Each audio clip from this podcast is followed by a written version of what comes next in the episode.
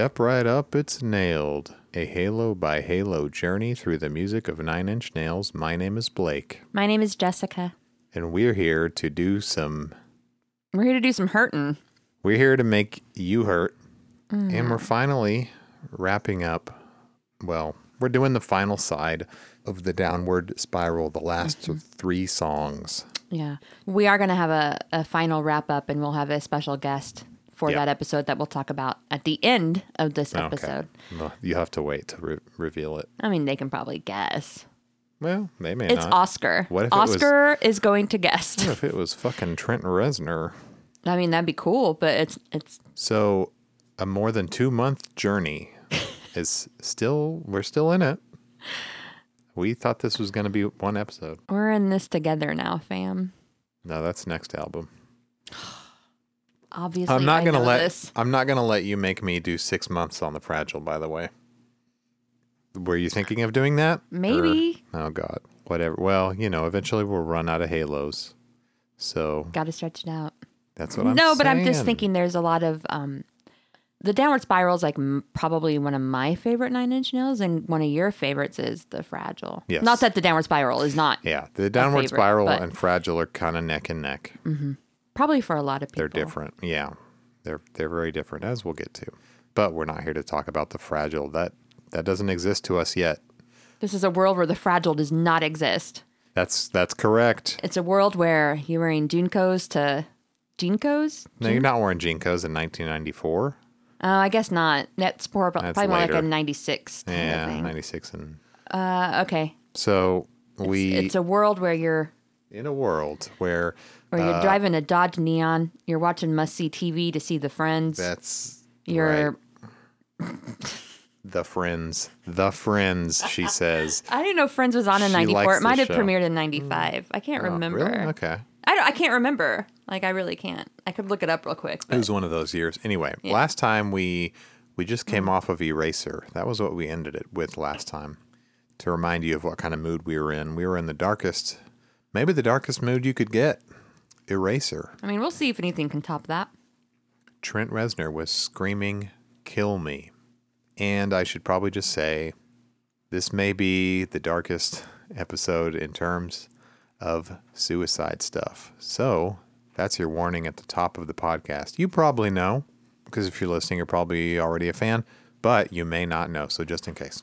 Anyway, Jess, Well, I guess we're gonna start with Reptile, right? track 12 on the Downward Spiral. Mm-hmm. The longest track on the album, almost seven minutes long. Right? Yeah. So you know what's weird? Uh, I could talk about the length of this thing, but I always kind of just thought closer. I, I assumed closer was the longest one because it's this long form dance song with all these different parts. But no, it's era- or it's it's reptile Yeah. by by a little bit, almost seven. Yeah. It's one of my favorites, maybe on the downward spiral, Mm-hmm. which is maybe weird to think about because it's not really a positive uh, light that the narrator is shedding, maybe on a, a figure in his life, A woman. possibly. Yes. Yeah. So, I mean, where do you want to go? Do you just want to start with uh, the basic credits, production, Reznor, mixing engineer, wanna- Moulder? Well, just let me say this, and then you can do the credit part. Oh, I'm I did. I just did the credit part. That's it. Okay. pretty yeah, it's it stays pretty simple on this album. Um I never disliked it. I I always liked it fine. It was never one of my favorites on the album, but now just recently really getting into it, listening to it, isolating different parts, I think it maybe is one of the best. here's why I always liked it when I was younger and still like it today. Like I feel like this song really, really, really sets I don't want to say a mood. It really provides this atmosphere. There's that strange robotic sound that mm-hmm. I always liken to a Terminator. Like, and I'm talking about Terminator when it's in Terminator form and you can hear it moving When and it's it's, just like in the X, the robo skeleton. that's right. part. It it reminds me, and you'll probably know what sound I'm talking about whenever you hear it, or you can hear it right now in your mind because it's just like burned in there. But it always made me think of that, and Yeah. uh, it's probably not that, but I like to think it is because at that point, like at this point in the album, right? Like the narrator narrator is completely almost devoid of like any humanity, like any trace of it. And when the Terminator makes that sound, like their humanity disguise has like fallen off. Yeah, it's when the Arnold face has fallen off and we Mm-hmm. just see the robot underneath. Exactly. It's probably it's most definitely probably not that sound, but I will Um, always say it is. Yeah, in the the Ixie video about Reptile, she plays a scene from Aliens with the uh, Sorry, Oscar's very chatty tonight. I'll try to pet him and keep him calm. with uh, Ripley using the loader, Mm-hmm. which is a forklift with legs. Are you gonna play that? Um, Or do you want to wait until we get to the actual song deconstruction? yeah, I don't know that I have that I have to play it. it it's just it's servo motor sounds. It, it's Mm-hmm. it. Imagine a forklift going, you know, forklift raising up like, Mm-hmm. but even more so because it's like the loader's arms. And those are the kinds of sounds you hear in this. So I don't know that it was directly taken from that, but it's just something similar. And then another thing I've always liked about this song is the ending where you have Trent finishing up the chorus, correct? And then you have Yeah. a Trent in the background that is screaming. Uh-huh.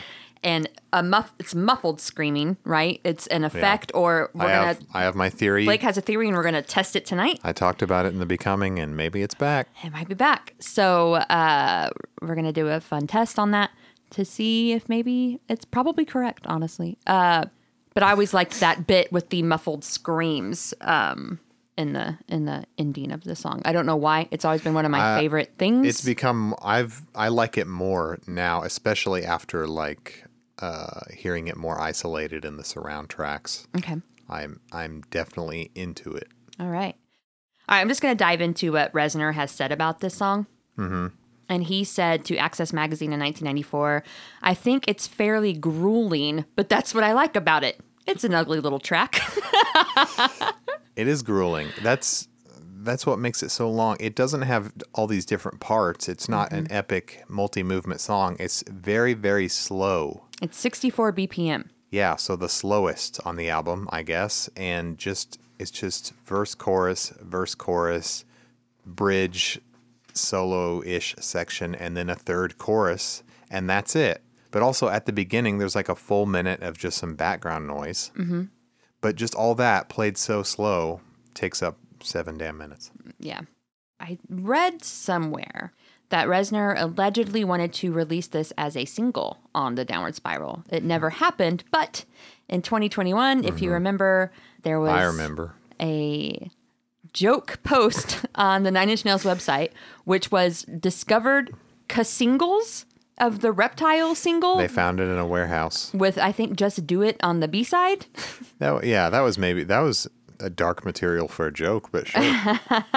So, Yeah, that was with the closure uh, laser disc that Yes. they never actually had for sale. yes. So, uh, Blake, do you know what this song is about?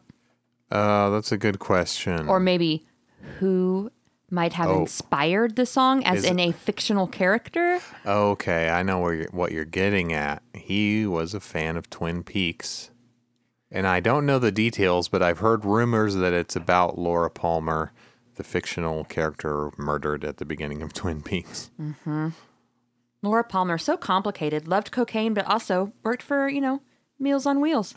She w- had a heart of gold, but Mm-hmm. she was, you know, messing around on her BF. Mm-hmm. But I mean, that other guy was really cool. To be fair, who was the guy she was messing? Uh, I can't remember. They were both like leather jacketed, They were leather cool daddies. guys. they weren't leather daddies. One of them was a doo wop daddy. Mm-hmm. Just you. Okay, we can't do that. But the reason why, then maybe this theory has been confirmed because in the track She's Gone Away, which I read was written Ah, yes. specifically for Twin Peaks The Return. Mm-hmm. I don't know if that's true or not, but I've heard it was, or read Could it was. been. He references reptile, or the lyrics reference reptile. What's the lyric that references? You dig in places till your fingers bleed. Spread the infection where you spill your seed. Well, right there. So, reptile also uses the word infection, also talks about spilling seed. He says, You're my disease, my infection. Uh, in a verse, he says, What is it? Um, Seeds from a thousand others drip, down, from, within. Let me see if there's any more reference. A little these these are disturbing though. A little mouth opened up inside. Yeah, I was watching on the day she died. We keep licking while the skin turns black. Cut along the length, but you can't get the feeling back. I like the part where he goes, ha ha ha ha ha ha ha ha. Is he laughing? We're not here to talk about that EP. Well, okay, we're going to talk about that EP a little more because on the if you have the not the actual events vinyl EP, the 12 inch, on the B side of it is the final side of Downward Spiral, these three songs backward, mm-hmm. including Reptile. Yeah, it sounds crazy demonic. Like It's I know why cool. It's parents very I know why parents are like listening to metal songs in the 80s and being like, "Yeah, this is demonic." Yeah, man, because it's backwards. I mean- Anything sounds terrifying backwards. He wasn't telling me to get the gun, shoot, shoot, shoot. He was doing that forwards on the the other song, True. Big Man with a Gun. yeah. Um, But with the first time we put that on, I didn't even know it was on there, and I put it on, and the the hurt noise comes in, fades in backwards, the really really dissonant noise, and I was just like, "What the fuck is this?" It kind of sounds like the hurt noise, and then holy shit, it is. But it's backwards. That's cool. So reptile. Okay, it could, it could be about Laura Palmer. It's not saying very nice things about it. It's also uh, in in very TDS Trent fashion. It's he's also saying very bad things about himself as he talks about this person. Is maybe or maybe not is this subject of of ire or I don't know. Yeah. How do you think he feels about the uh, the she person? Not a fan. I don't Not think a he's a fan. Uh, so in his book, Steiner does really good like lyric interpretation, uh, which maybe I'm not always good at. I have my own like feelings, and I, you know, I, Mm-hmm. I don't know if if if I'm correct at all. And I I agree with him on this that this person maybe is just representative or basically just confirms the loss of faith that the narrator has like it just confirms that the narrator has completely lost faith in others Yeah. and this person maybe is the like complete representation of their like loss of faith and because of that they're just kind of pouring like all their resentments into this person Yeah, I was kind of thinking about that earlier. Like, it's a person who's almost at the end of his downward journey, and you'd think he wouldn't be focusing on on petty things like relationships, but it's yeah, it is like um, he's lost it so much that he could just he wants to put the blame on some external Yeah. tormentor. in this version in this album our narrator's downward spiral though doesn't like end in a murder suicide that you see a lot of times with relationship issues Yeah. when the person really does take it out on the person that they feel has betrayed them or hurt them or is leaving them or that they've lost all faith in whatever and takes it out on them in a manner that is um, fatal.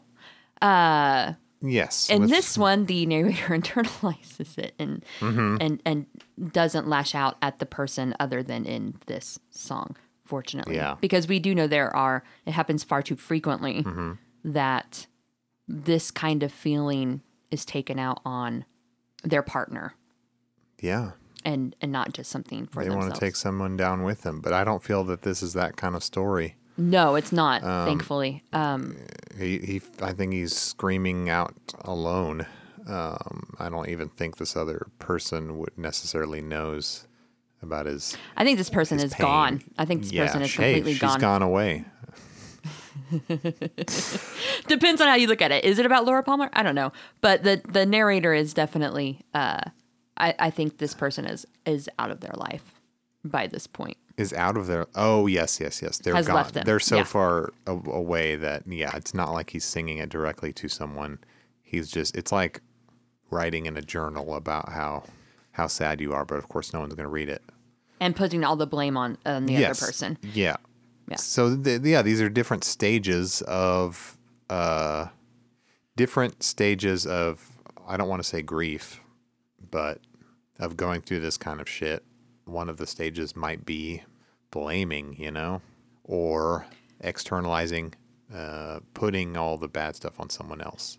On someone who has maybe hurt you, Yeah. but it might not be completely one sided, you know, like Yeah. But he, he definitely puts blame on himself.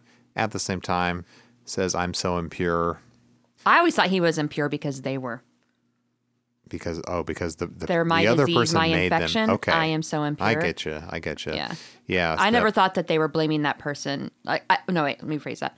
I never thought that they were implicating themselves at all. I thought it was always like it's it's you that made me this way and lashing out at that. Well, there's a weird thing that's um, what is it? Verse two is a very dramatic couple lines. That's uh, angels bleed. Wait, no, it's devils speak of the ways in which she'll manifest. Mm-hmm. So she's evil, I guess. And then angels bleed at the tainted touch of my caress. yeah, because he's been tainted by her. Okay. This is more tainted love stuff.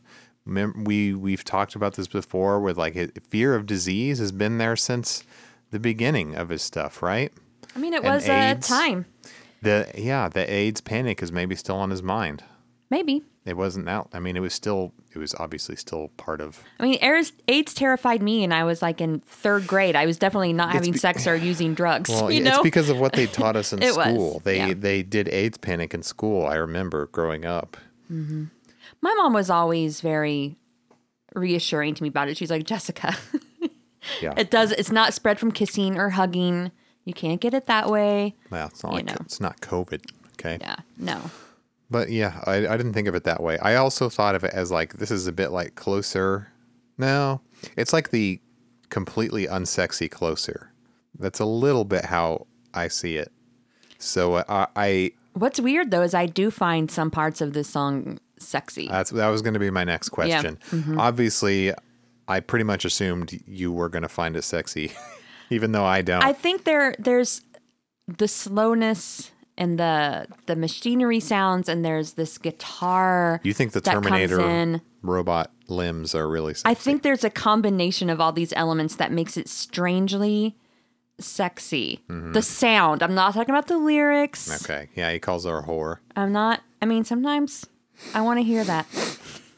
Do you want to hear "Precious Whore"? Yeah, sometimes we all got to hear that. Just cut that out. No. I kind of wanted to listen to the. I haven't heard the. I haven't heard the demo of Reptile. There is a demo. I haven't heard it in years, and they put it on the ten-year re-release. Do you um, want to go through it real quick and just maybe point out if there's any major differences? yeah. While he pulls that up, I'm going to eat an olive. By the way, funny thing about our Trentinis, my olives are stuffed with garlic. Blake likes the classic pimento stuff. Because Jess is a psycho who Garlic stuffed olives are like garlic in her drink. Reptile demo. Oh wait, it says lie. Okay, it was called Liar at first. that's what I said. Liar Reptile Demo mm-hmm. from the 2004 Deluxe Edition bonus tracks. Still So the still got that sample starting the beginning. So that sample's from Leviathan. 1989 about a submarine maybe. So we're hearing the underwater sounds of a submarine creaking. Mm-hmm. I could be totally wrong on that. Am I, that's what I think it is. I don't know. I've never seen the movie. Well, I yeah I know. and this one is yeah, same length. The the plucky things are a little bit louder in the mix, I think. Mm-hmm. Love the plucky things. How do you feel about the plucky things? I like them a lot. Mm-hmm. I think there's some kind of there's some kind of synth patch. I thought they were a guitar at first. I always thought they were a guitar it- too. a little bit how I like you pluck a string. Mm-hmm.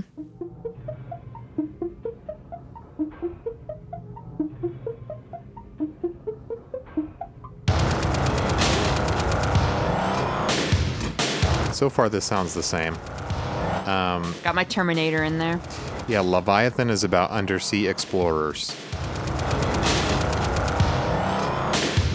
Oh, and there's a there's a monster under the ocean. By the way. That's the what way. I was guessing the Leviathan was. Holy but shit! do you have a picture of it?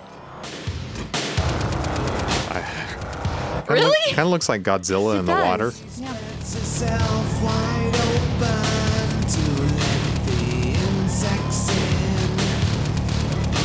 It sounds the same, except the vocal take is maybe less polished. Like he got a better take later on. She leaves trail of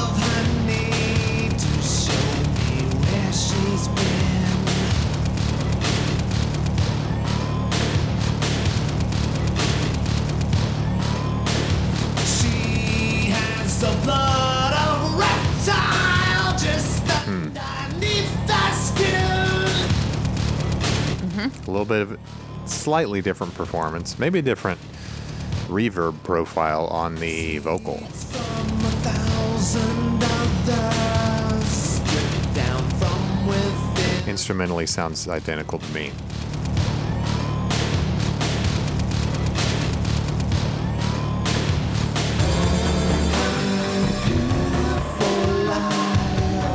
So different harmony, mm-hmm. harmonizing, quieter, more like print, like Prince whispers and falsettos. Yeah, it really has that. Disease, my infection. and um, the synth is in, emphasized over the guitar. And in the final version, it's the opposite.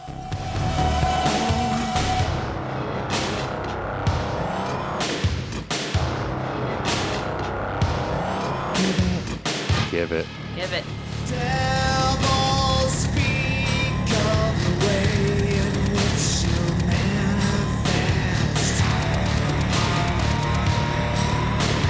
Love the guitar. Sounds like the same guitar performance. To contaminate, to alleviate this loneliness.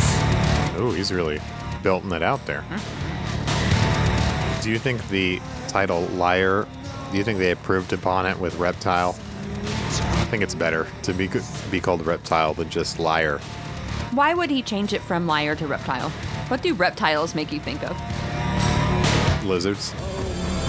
Cold blooded.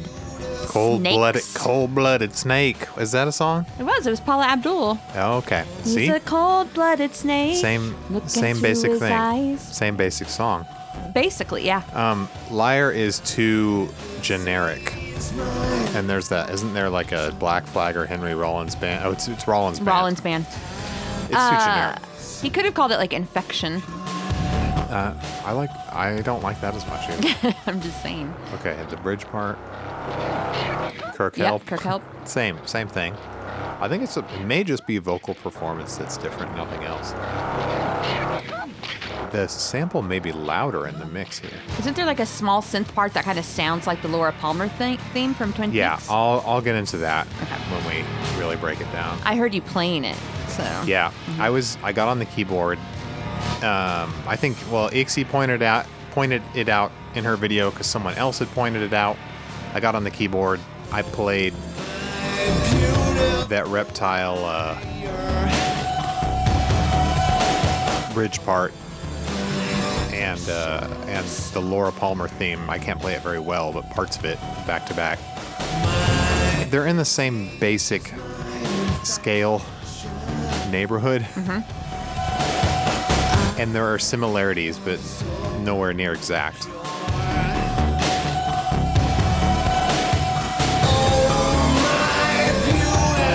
Okay. Oh, it does. You know what it doesn't have?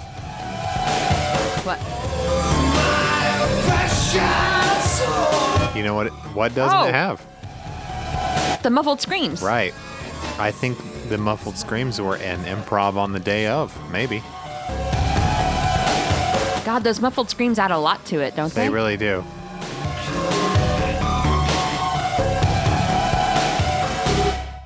Yeah. So vocally, he, he did different takes, and I think he improved upon it. All right. Should we do the real thing? Let's do the real thing. First of all, let me do this real quick. You heard all the robotic sounds that kind of become part of the beat or mm-hmm. the background whirs and clicks. Mm-hmm. I'll play some Terminator sound effects here. Okay. This is just from the first the the opening scene of the first Terminator. Los Angeles 2029 AD. Oh man, I can't wait for 2029. What a In a world year. where that's fucking seven years from now, and laser beams are everywhere. There's these You know what? Elon Musk is Skynet. I'm going to say it now. Grimes wishes she was Skynet. She wishes, but the technology sucks compared to this. Laser beams. It's got that great score. God, I love this. Who did the score for Terminator? I for- I have to look it up now because I love it too, and I forgot. There, look into the. I could do a podcast about the making of the score. There's interesting stuff. The score, whenever I hear those, dun, dun, dun, Brad Fiedel.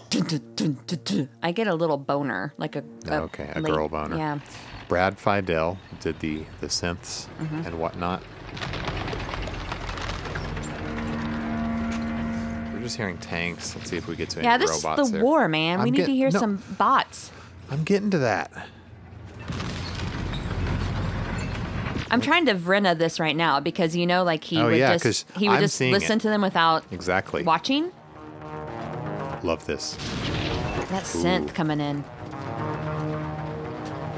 Listeners, pretend you are Chris Vrenna. You're you're just hearing old VHS tapes without seeing it. Yeah, and you have to figure out, like you're, you're thinking about so- sounds you want to isolate. Uh huh. Just listen for sonic value alone. Ooh. This is a fun experiment. I think I want to watch Terminator with my head turned. with your head turned. Just turn off the screen. There's some okay. There's some robotic sounds. Do we not see Terminators in the beginning of part one? it's been a while. I'm more of a T2 person. I mean, they both, let me tell you, they both fuck equally. But Yeah. T2 might fuck harder. I mean, T2 fucks harder, let's be honest. But T T1 for what it was fucks pretty hard. All right. Don't play this around your children, please. I hope no one was. that would be dumb. Unless you have your earbuds in or something, that's fine. Okay, now I'm just going to give you something with with no context. Okay. Three billion human lives ended on August 29th, 1997. The survivors of the nuclear fire called the war Judgment Day. They lived only to face a new nightmare the war against the machines. Robot sounds. So is this just the beginning of T2? Yeah, that's a great fucking looking robot. I love that that sound. This, the score. Mm-hmm. It's like he he's like I'm gonna do the scene from T1, but I have more money now. I'm gonna make it way fucking better, and it slaps. It's just the same thing, but way better. Do you remember the Great Robot War of 97? That was insane. Yes. When Furbies were going up against Tamagotchis and it was hell on earth. What a time. I just want to hear robot limbs. But we're just hearing lasers, really.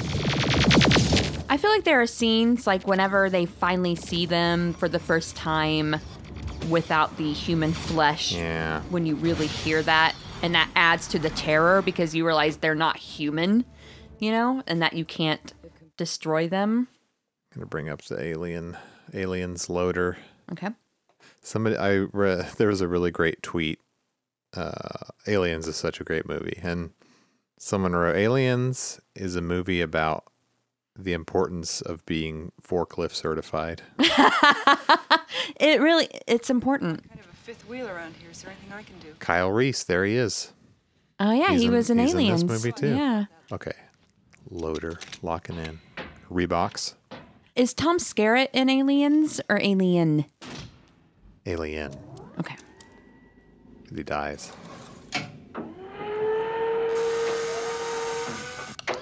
Oh, okay.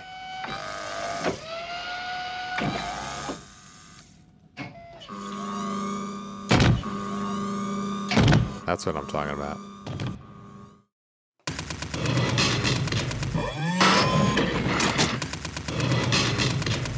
That, that's the reptile noise. What's that? So I heard that that I heard that that someone took an I don't know anything about cameras, but someone took an aperture sound or shutter Ah, shutter okay. sound from a camera and like slowed it down maybe. Almost sounds like gunfire. Yeah, kind of like a cheesy video game machine gun, but I think it was some kind of camera noise that so that they um they changed the speed of a, a lot. Anyway, so you know, similar sound, just servos and hydraulics and all that. Let's play the real reptile.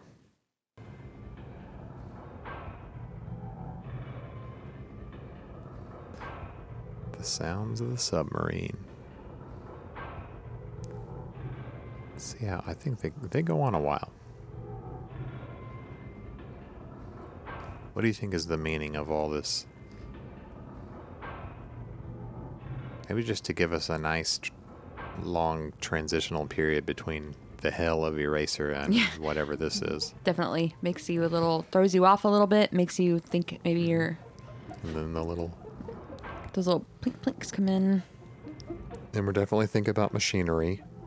And those, do those make you anxious? Those little plink, plink, plink, plink, plink, plink, plink. Yeah, it's kind of like something is coming, Uh-huh. something very soft. You are kind of maybe afraid something very loud is going to come and jump in, jump out at you, and it does.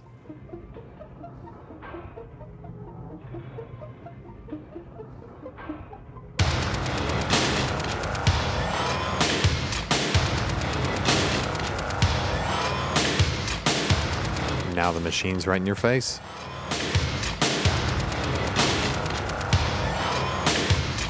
I also thought it sounded like Terminator, or not Terminator, Transformer noises, maybe a little bit, like a robot was transforming. Okay. I thought it could be that. She spreads herself wide open to let the insects in. That's a nasty image, right? I mean, it's not attractive. Doesn't get me horny. Honey to show me where she's been. Another non attractive image? But another reference to honey, right? Ah, yes. Okay. Links to closer.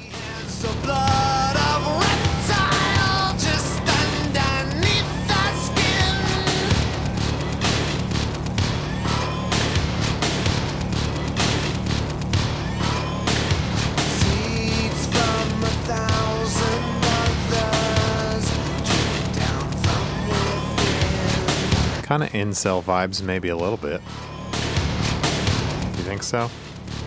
A little. Maybe this we got this all wrong, and this song is just about the the queen alien. Ooh. That's, that's good. Precious. This chorus is so much better than it was in the demo. Definitely. I love the synths, synths kind of banging around in your head on this chorus.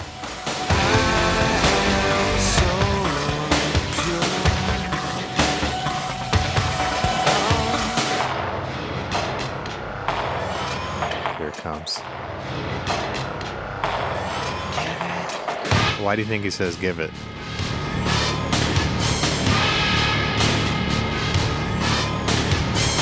Any thoughts? I'm thinking. I'm gonna think on it.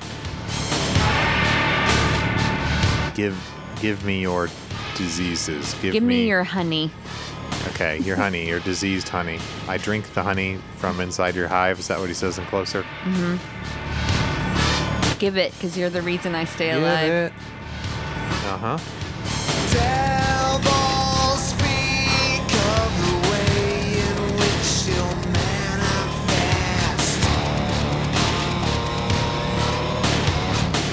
manifest. On the uh, guitar, Trent Reznor never met a note he couldn't bend into oblivion.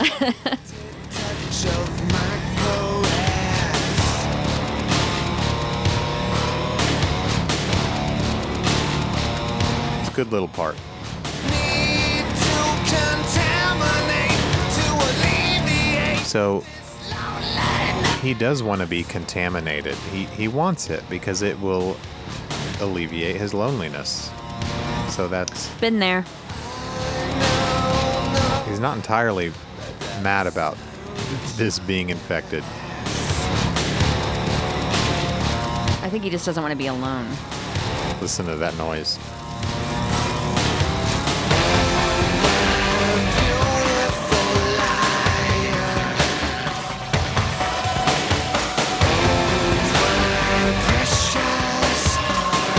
Think there's a really soft vocal, really, really subtle, far back in the mix.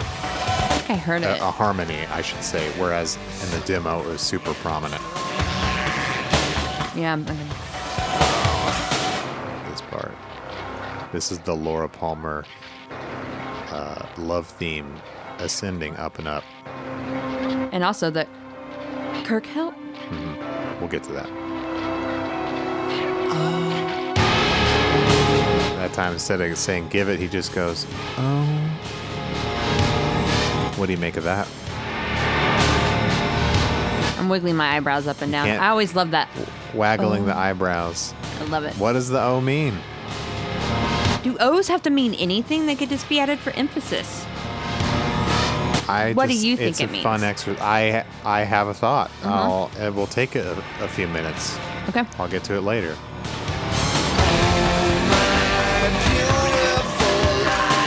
So we hear the harmonies a little more now.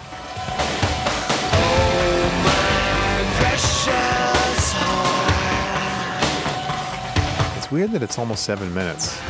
'Cause it kind of just sounds like a normal song. It really doesn't feel like it's a seven slow. minute song. Yeah. That's why I always assumed Closer was longer. There it goes. He's he's scatting in our right ear. Just on the right. Isn't it kind of like scatting?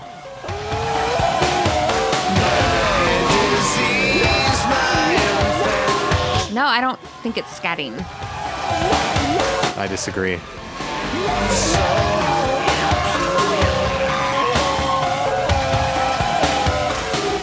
I don't think it's scatting, and I don't want to say he's repeating a word. It's a real word. He's saying like Okay. no Yeah. over and over and He over is saying again the word until no. the end when he's just so frustrated he can't even say no anymore. Right? He's just like. He's moaning, moaning and mm, mm, whining. Mm.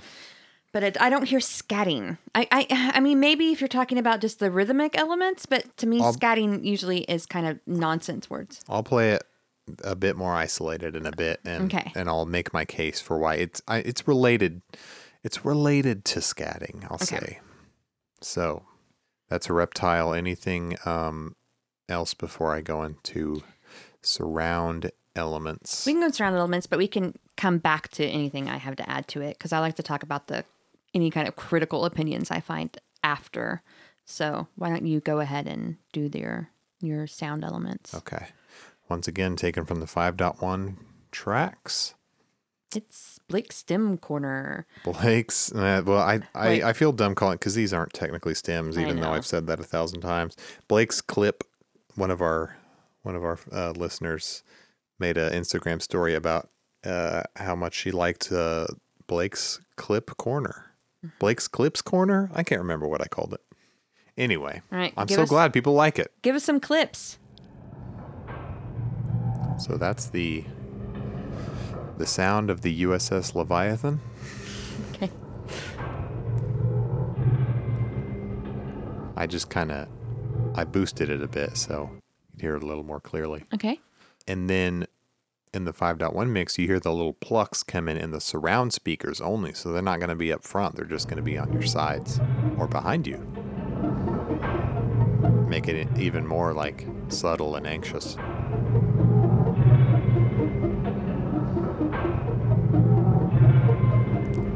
And they're yeah, they're they're offset from each other in the right and the left.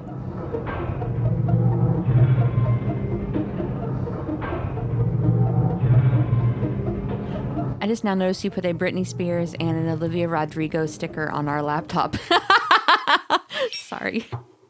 Gonna put all our favorite musicians on there. But we got Trent on there. We got uh, Tiny Trent hologram. Yep.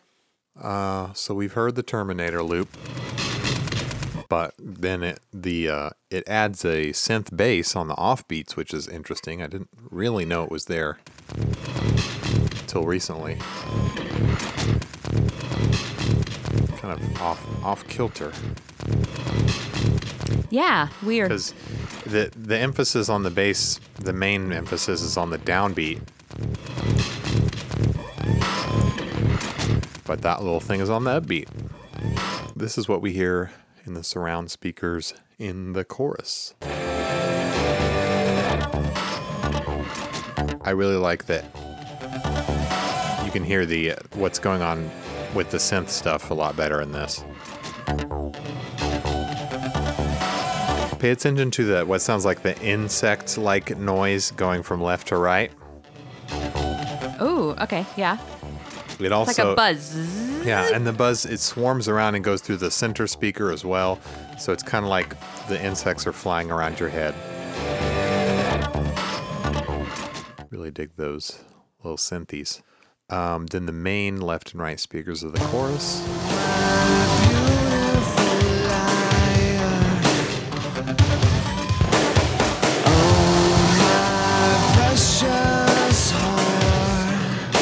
You can hear the, the harmony vocals a little bit clearer in this mix.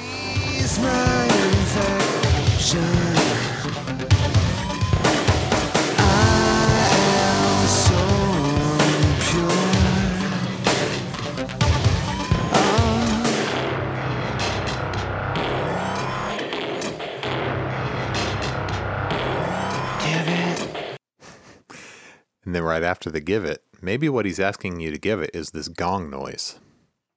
Yeah.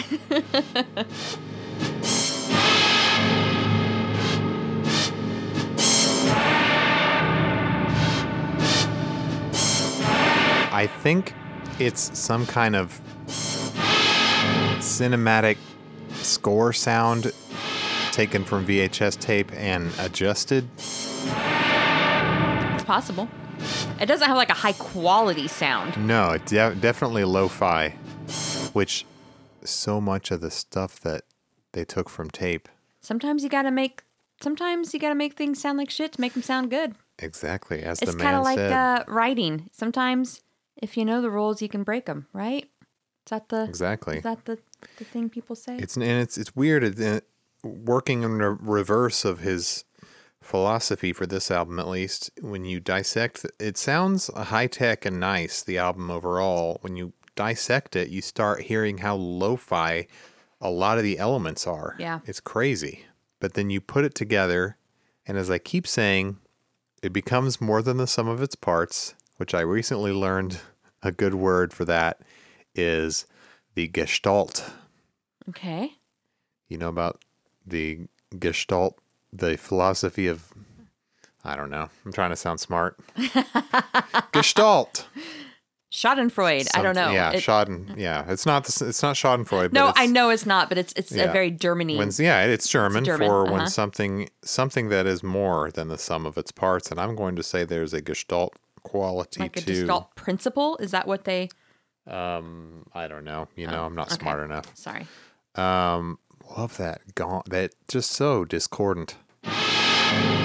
It's the I, Ixie taught me this. That's the tritone of the the tonic. The gong is the tritone of the tonic, or the devil's interval. And as Ixie taught us, he uses it again and again and again. It's a thing. It's like a trademark. You're right. He loves it. And that's why she dubbed it the Trent tone. Um, in verse two, we get the guitar I was talking about, the bendy one in uh, the surround speakers.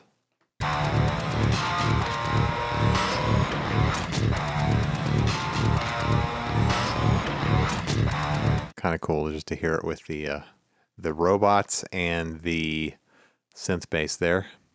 Then there's an interesting thing that you could easily miss, and toward the end of verse two, I called it the insect crescendo, where insect like noises are kind of increasing in both volume and anxiety, I'll say, until they're about to drive you mad and then it cuts to the chorus. You know what I'm talking about? Mm-hmm.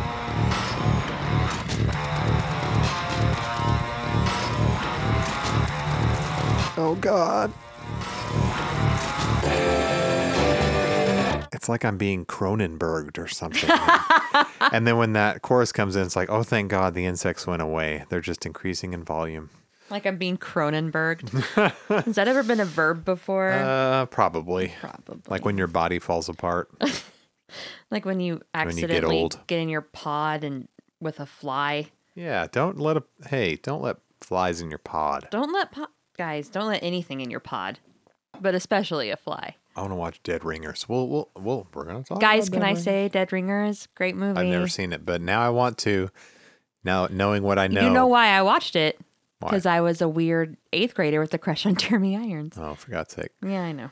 Uh, the surrounds in the second chorus. Oh, the little plucks Mm-hmm. from the beginning come back, but you wouldn't really hear it in the stereo mix, but they're there. Hear them? Yes. They're back, Oh, baby. yeah. That's what I love about the surround mix is all these things are brought up that you would have never known about.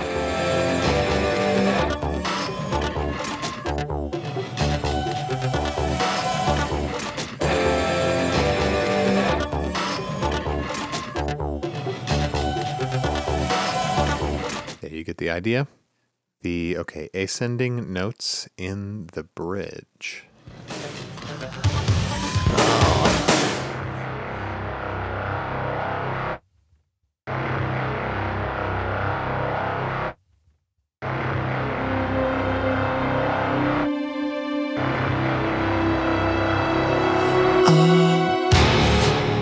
Some of the softest, almost cheesiest string sounds we hear in all of Nine Inch Nails music.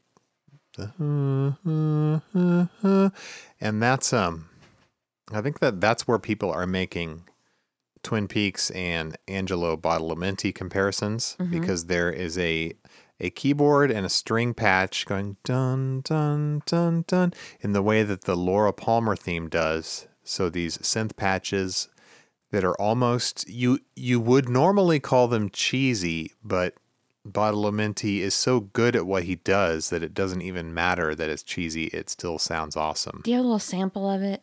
I love it. Yeah. You know what I'm saying? No, I do. But I, I love the Twin Peaks themes. Yeah, the the title theme I The title love. theme. I Laura love Laura Palmer. Palmer's theme. Yep. On the off chance someone listening doesn't know, you got to know this this piece of music. I thought it was cheesy the first time I heard it. I think I'm ashamed to say. Starts with these really awesome synth pads. And if you listen to the if you watch the show, you hear it about 10 times an episode. It's true.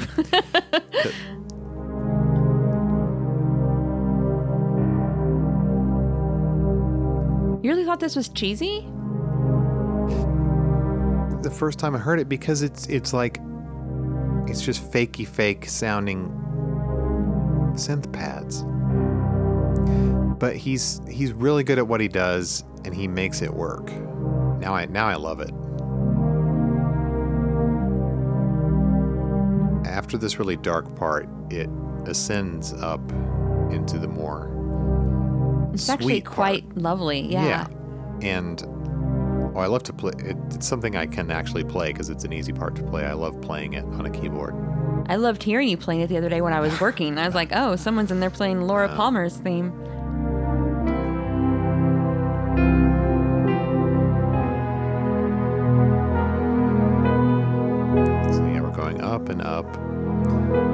Ever so slowly. Still a lot of mystery. It kind of has Young and the Restless vibes. Yeah.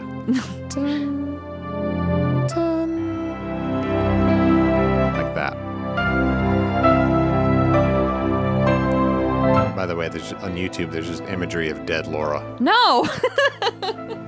Um, so instead of going into a really love into the love theme, Reptile does the ascending keyboard notes, but into something even darker, and the gong comes back. Um, this is in the center speaker. I called it Yelps and piano.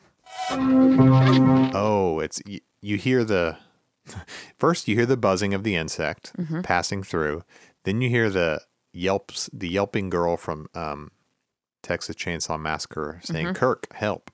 And you hear the piano that accompanies that synth string.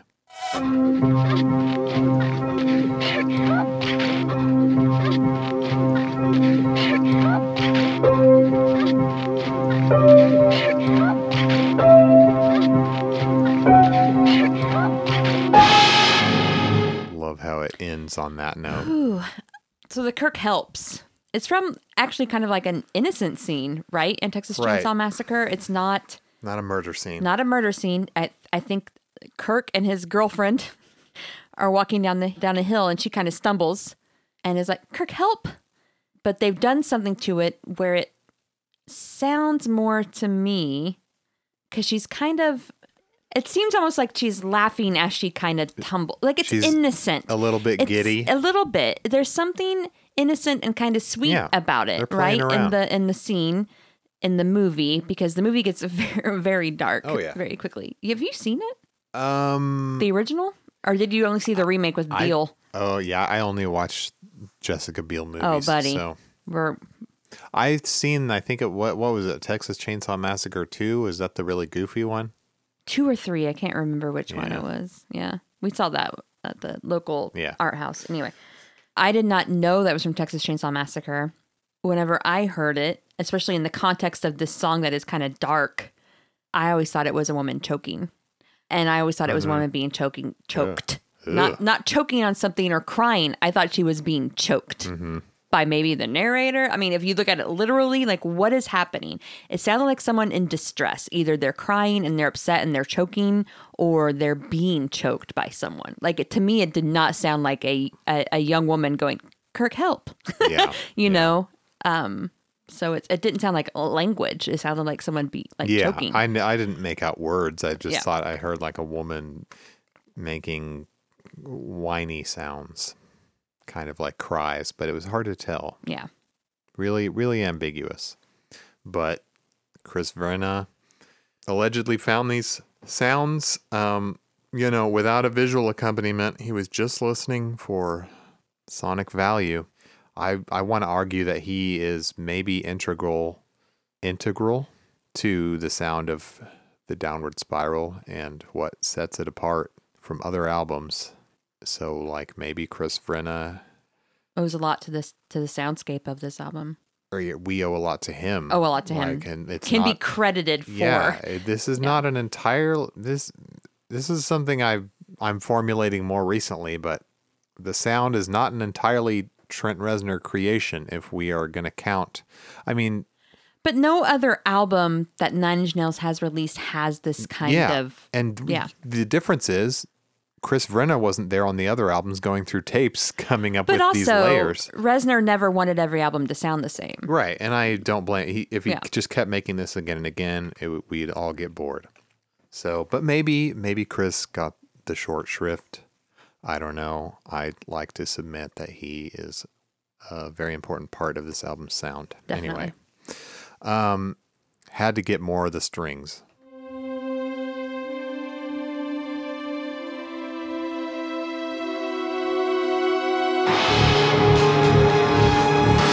Just because they're so damn pretty and innocent, and then it gets so ugly.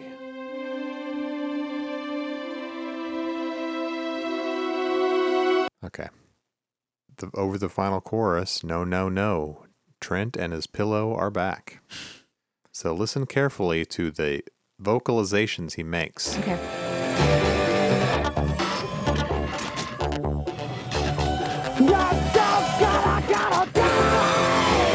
See? Okay.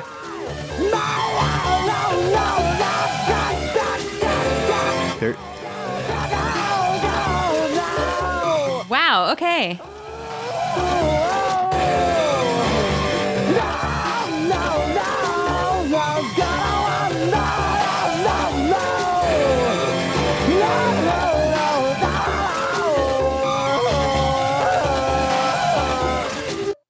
Interesting. so it's okay. not just, he's not just saying no, he's just doing syllables and nonsense words. Which I don't think I caught in You the can't you can't mix. catch it because Yeah. you can't really make out the detail of it until you isolate it. Like all I can hear is the no, no. But he's yeah, he's doing like Like, that's all I thought he was saying." Gotta, gotta, gotta, gotta."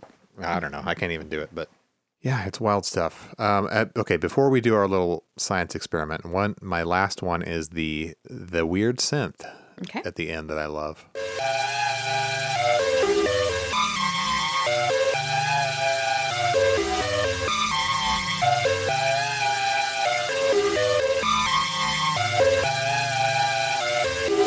I just like that. No, I really like very it. It's strange. good. Um, okay, so we're gonna try to recreate this. Okay, hold on. I can't scat like Trent now that I know he's a pro. Hold on. So, if we've got a pillow here uh, for your for those listening. I, I I spoke to an audio engineer friend of mine, and I was like, "You think Trent was shouting through a pillow?" And he, he said, "Maybe," uh, but I don't know. I feel kind of dumb because it it could very well just be a low pass filter, so it could have been just done electronically, um, no pillow required. But I think I just like to think that they did it in an old fashioned way and uh, use some kind of muffling technique which Uh. the best way to muffle sound is scream into a pillow. okay. Okay. Can you play it a little bit so I can like softly so I can hear it so I can scream along?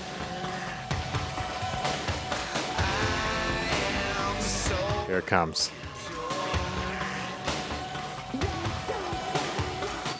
Can't do it. I thought I you feel so pressure. hold on, hold on. Oh my god.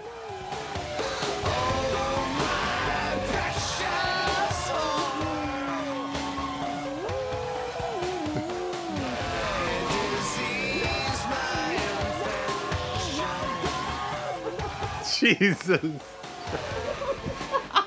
God damn it. okay.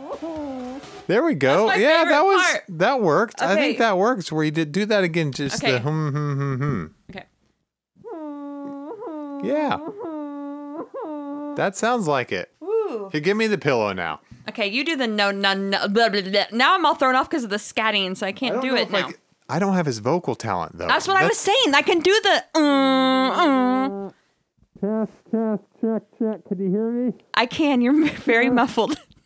Watch him off it. Watch it dead. God damn this noise inside my head. Watch him off it. Watch it dead. God damn this noise inside my head.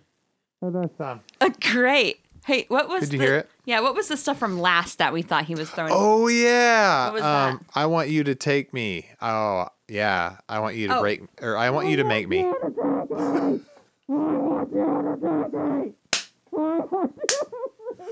That's perfect. It sounds. Give it. Let me do it now. Okay. That sounds. He was definitely using a pillow because that sounds exactly like it. I can't do the screams like he did though. Just scream, dude. It felt really good. I want you to break me. I want you to take me.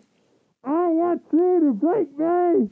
And I want you to show me a way. Yes. Damn it.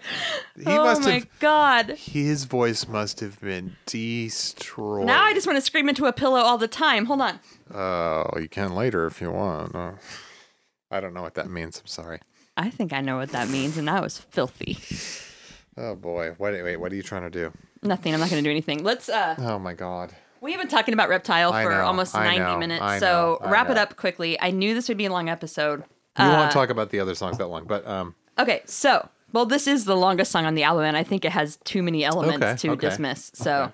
this is also something that like critics have talked about like just separately because it is such a standout track. So um Chris O'Leary compared Reptile to Bowie's Scary Monsters and said it he calls it a sideways sequel. Okay. So we kind of listened to it tonight. We don't really have time. If Blake wants to, maybe he can insert a little bit of the verse here because there is maybe a little bit of parallels, but the songs have, I feel like, very different meanings. So I, I guess I can understand the sideways sequel, but it is interesting to think about um, if you just listen to them back to back, it is kind of an interesting parallel. That's all I'm going to say. He's saying bad things about a woman in the verse, maybe. He, I think Bowie kind of ruins a woman in that song. She had an aura of room, she was tired,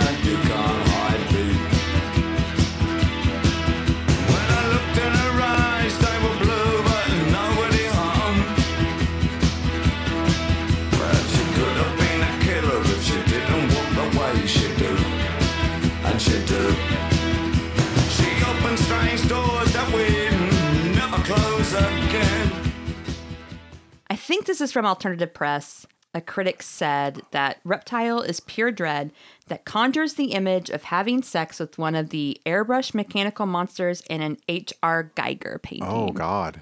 I'd never thought of that, but now that you say that, that sounds exactly right.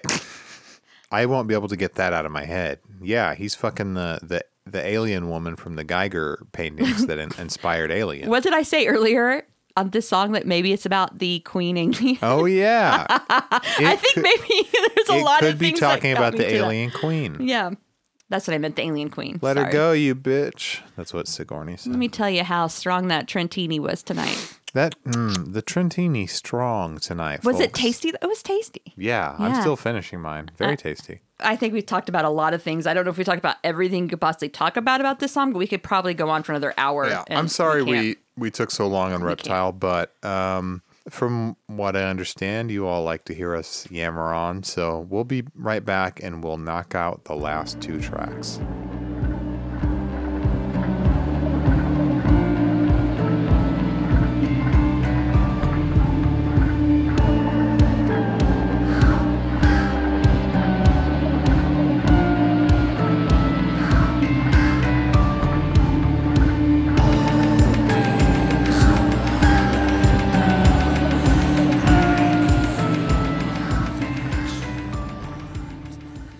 We're back. Is the uh, is the is the washing machine still running? By the way, no, our dryer was going earlier, and I was afraid we might get a little no, neither. dryer machine tumbling noise in the background. Neither one are going. Too that's too bad because we might end up sounding like the downward spiral what? title track. The penultimate track? It's got some it's got some sounds in it Mm-hmm. that I don't know that anyone has ever identified, but maybe it's a dryer tumbling a dryer in in, in the Tate house doing a little tumble dry in the background, Maybe, maybe. and they just captured that and they kept it, mm-hmm. and it was really a really squeaky one. Well, let's talk about the downward spiral. Yes, The track, not the album. We've been covering this album for a long time. We're just going to talk about the there. track. We're in the home stretch. We are the almost done. penultimate. Let's go. All right. So, track 13, production Reznor, mixing engineer Alan Moulder. But guess who does drums? Oh shit! Is it um, is it Vrenna? No. Is it Perkins? We talked about this person in the, um, I believe it was the episode on Purest Feeling. And I said they would come back.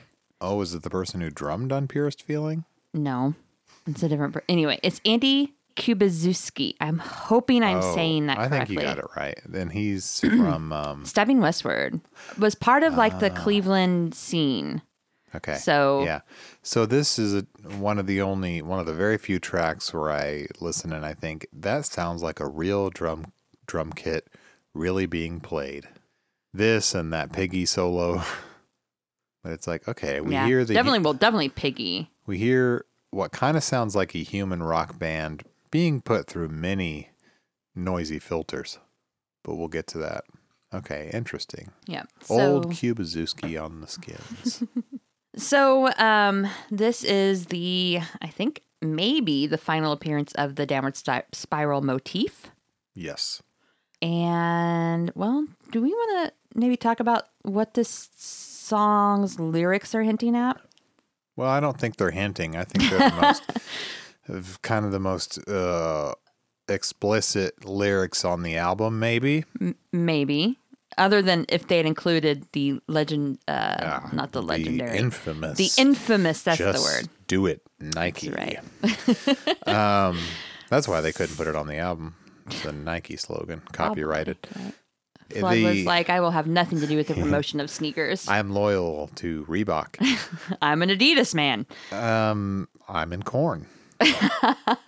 anyway, I think we're just making jokes because I want to avoid how unpleasant the lyrical content of this song is. I mean, I could read the the lyrics. I don't. They're all they're spoken. Do we? Ha- I mean, we're gonna don't because we're gonna hear them. We're gonna hear them. We're gonna Okay. hear them. I want to talk about Reznor's feelings on this track. Yeah. Um, so he told Request Magazine in '94 because he did nothing but interviews in '94. Interviews Hundreds and touring. that's that's it. that That's all. year. Photo shoots, touring, video shoots. That's it. That's all he did. Um, he said I had some reservations about the Downward Spiral track being on the album. He said, I think the worst thing in the world would be someone hearing the record as an endorsement of suicide. It is absolutely not that. It's a moment that worked in the context of the story being told on the record. okay. But I think, and Steiner talked about this in his book, that Reznor is maybe aware of the impact that art can have on young, impressionable Young listeners. Yes. As it did on me. I mean, I'm still here, you know. So obviously, I didn't do that. I think that Hurt and the fact that Hurt follows this song maybe saves the album from being Oh. the bleakest thing in the world ever. yeah, I think it's better that it ends with hurt. I think Hurt, Couldn't just end here. there's something that's a little bit, that maybe people listen to Hurt and get a little bit of, of catharsis and hope through it, Yeah. which you do not find in, in this track. It has like a very uh, disconnected, dispassionate delivery when he's speaking the words, which maybe make it seem more chilling as you're listening to it, mm-hmm. right? Just kind of an unaffected speech when he is saying these things that are not And I know what you mean, but when I when I do isolate the track, it may shock you just how affected and stylized it is. I don't think we had any idea. okay. He was doing interesting things in the booth that day, but nonetheless, continue. Okay. So this track might be the most risque of the track to be, or of any track to be included, even more so than Closer, because this Yeah. track basically depicts a suicide In a graphic way, not in a metaphorical way, but in a direct way. direct way. However, if you look at the lyrics, I was reading through them again tonight. I wrote them down and I reread them, and and the first part that he delivers in his speech, they're all written in third person. Mm-hmm. Yeah, this is a good thing to bring up because I didn't really think of this.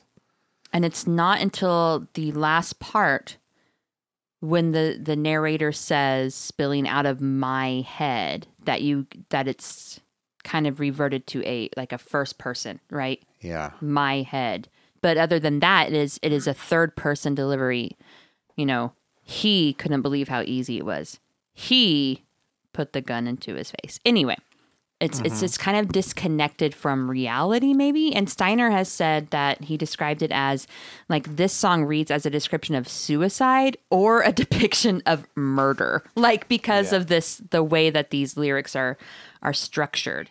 And it's just kind of a like he points out it's just a walkthrough of someone's final moments Yeah. and i don't think that this song romanticizes suicide in any way I think that it really I mean, I've never I've had thoughts but I've never maybe been as far as this narrator at least. Uh, Yeah. maybe not in the deepest moments like this where you actually go through because I feel like maybe sometimes it is planned out like maybe people leave notes and people you know start giving away things and and people have it in their mind that they're going to do this this act and maybe for some people it is just something that is very of the moment not thought out not planned out just Yeah.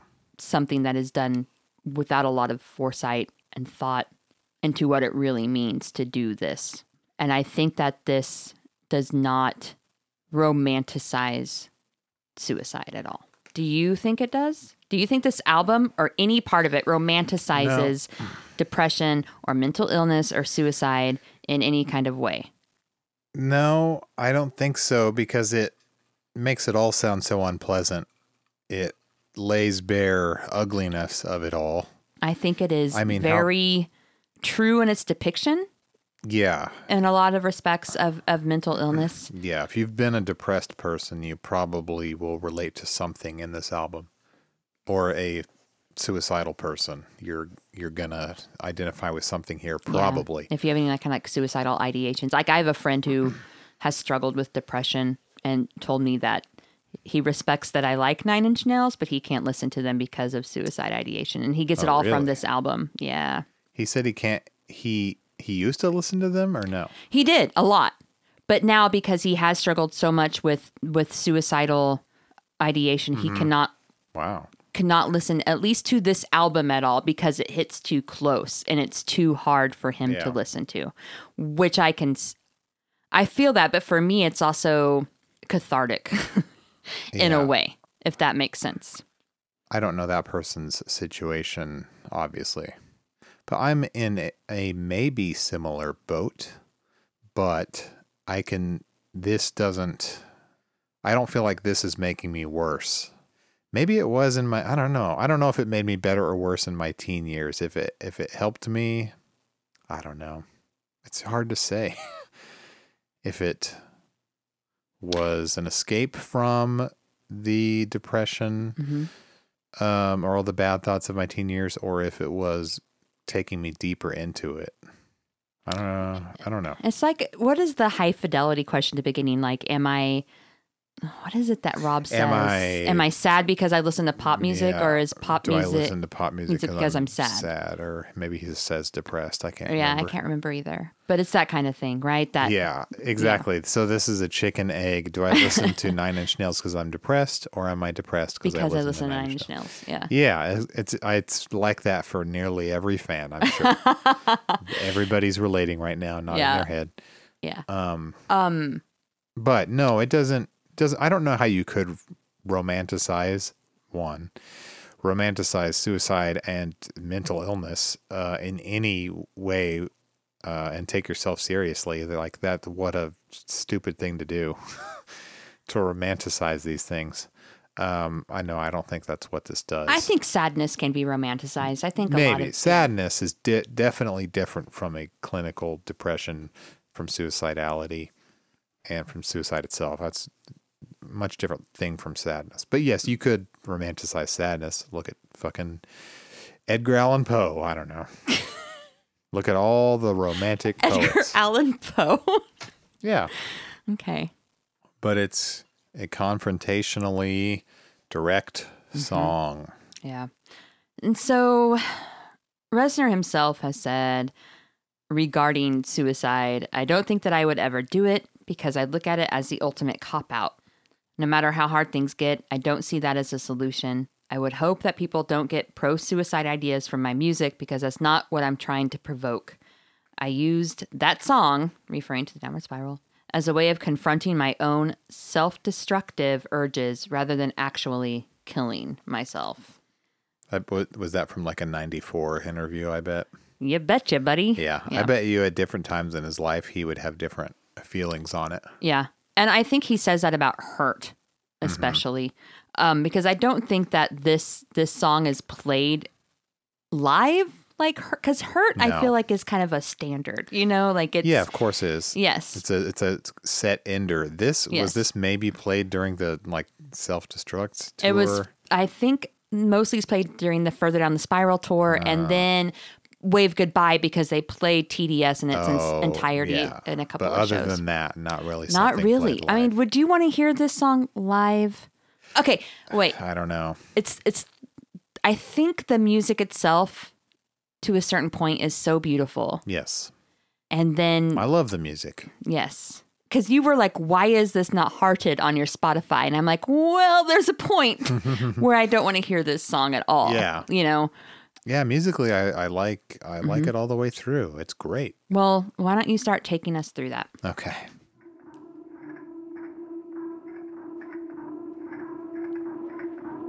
So what's his intro sound from? I used to call it the rusty broken shopping cart. uh, is it from THX? I think it's a mix of things. I think it's maybe a mix of things, but I think didn't Ixie point out that it, there are rumors it's from Alien? oh, right. rumors that it's from But that's Alien. that's part part of it. It's, two, it's two things laid on top of each other. Anyway, we hear an acoustic guitar here. That's something we don't hear much on this album. and it's a lovely guitar part, by the way. It's, Yeah. It's the TDS motif. Uh, yeah, it's in a different key, but yeah, every time we hear the motif, it's in it. It's in a different key. It's in a different style, a different instrument, which I like that about it. He changes it up. And he does these pauses between each couple of notes. Then we have this come in. We also hear his breathing. And then yeah, the, the flutes that sound like the- Wait, is this like the first like breathing track? First breathing track. Well, Reznor uses his breathing a lot in music. Is feel- this the uh, first one where it's like no. this, where it's very? We hear his breath in Piggy. Like it No, I meant like used as as a, almost um, as um, a, yeah. a, note. as a note or as like a vocal or as just something like as an instrument itself. I'm not talking about just like Yeah. intakes of breath Okay. or Yeah, maybe.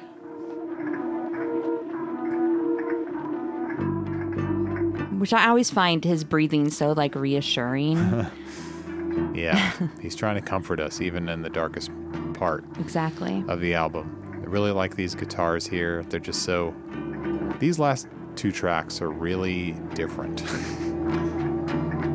They're more acoustic and real and less electronic than the rest of the album. Mm-hmm. They've got More a different organic. feel. Yeah, they've got a different feel. They hit different.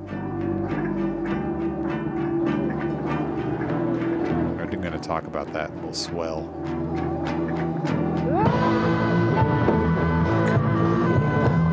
So, yeah, the stereo mix here, it always really hit me that, okay, we're rocking out, but we're only rocking out in the right speaker. Mm-hmm. Or mostly in the right. And it's like a, through a, through a wall darkly type thing. Very muffled, low pass, filtered to death rock band, you know, behind a big, behind a concrete wall. I kind of imagine we're hearing a rock band in a garage far away or something, just like the the echo of it, of it from down the street. We're definitely not in the room with them. I want to be honest and tell you that when I was younger, this was a track I kind of skipped. Oh, really? I just, it's really hard to get through. It's not. It's It's le- not the it's less than four arrangement, it's not the music, it's not the length. it's the li- is it the lyrics? It's the lyrics, man. Yeah, they're not nice. It's not a nice thing. I But- don't want to hear it. and then it just ends on the cymbal wash. I I think as a teen when I was first into this, I was probably like, yeah, I identify with these uh, nasty dark lyrics, and so I I wouldn't skip it. It's not that I couldn't identify. I just didn't want to hear Yeah. it every time I listened to this album. Mm-hmm. Um, and I think Ixie pointed this out. In almost every song, no matter how bleak or dark the subject matter, there's always a moment of beauty. And actually, in this song, Yeah. we get several moments of beauty. Oh, yeah. And I think Big you're going to point them out to us right now. yeah, for sure. Do you like that transition? I'm getting good at these, Thank right? you. You're you're keeping us on track here. um, and those yeah, those moments of beauty are what made me want to listen to it. So going through it, the 5.1 mix and the center speaker, they give us just the reverb of that acoustic guitar. It's quite an interesting little thing.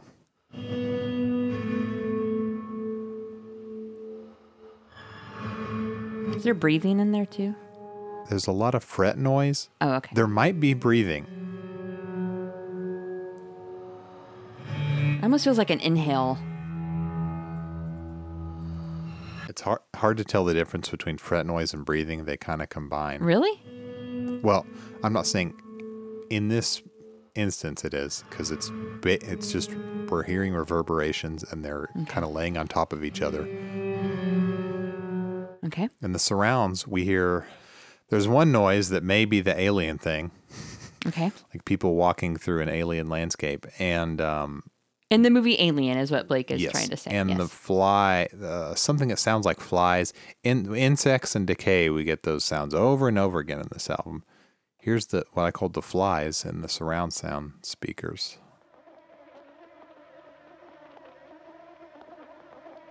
Which automatically just kind of sets you on edge, right? Yeah, it, they do it in kind of a the to me these are less anxious than like the other the insects we've heard throughout the album Yeah. They don't seem as frantic. yeah, they're a little more subdued, but they're kind of swirling around again in the speakers. That may, maybe that is the alien thing. I don't know, but it's not completely verified. Okay, this is what I called the other thing's what I called broken shopping cart. It doesn't really sound like that, but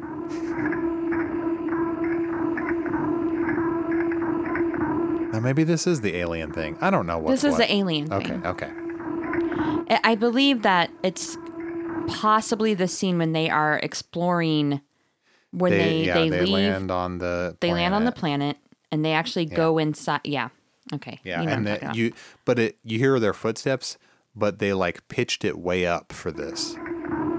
If that is indeed what it is, so those little steps are are footsteps pitched up, possibly. I know we just watched Alien recently but now I want to watch Alien. We've watch watched it. Aliens so many times. I love those movies One of, okay one sorry of my favorites. Flies buzzing.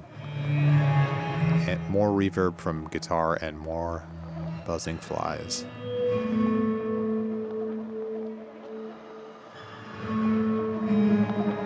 And definitely some breathing. get some breathing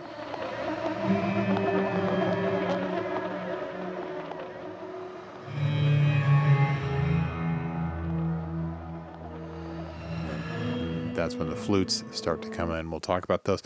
Possibly my favorite part. There's a string swell. It's a very very beautiful the way it's put into the context here. And also includes a little harp sound.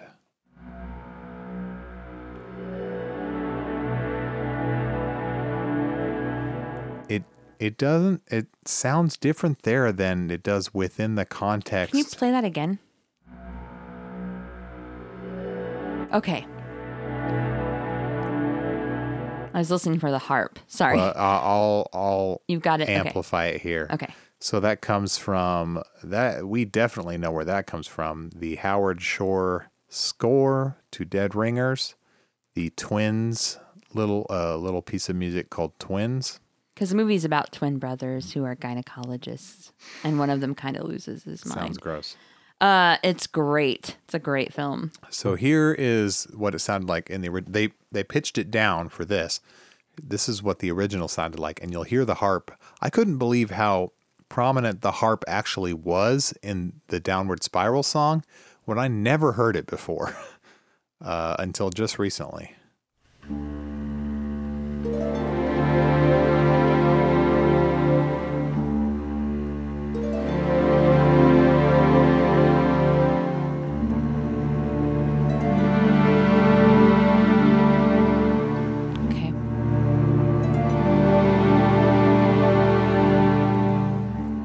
Here we're gonna we're gonna kind of hear how that turned into what uh, Trent Reznor used. So this part, then Okay. pi- pitch it down. The harp.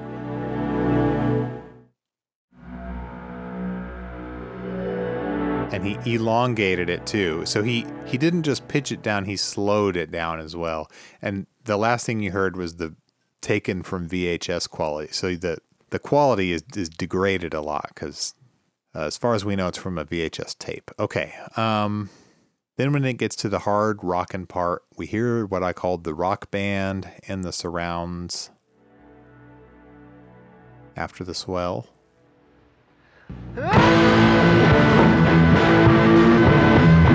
So this is without the narration.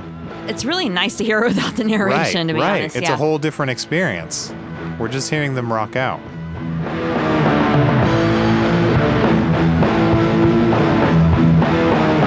And then what's interesting about that is that as as that part goes, the the sound of it deteriorates and gets really screwed up until it turns into this.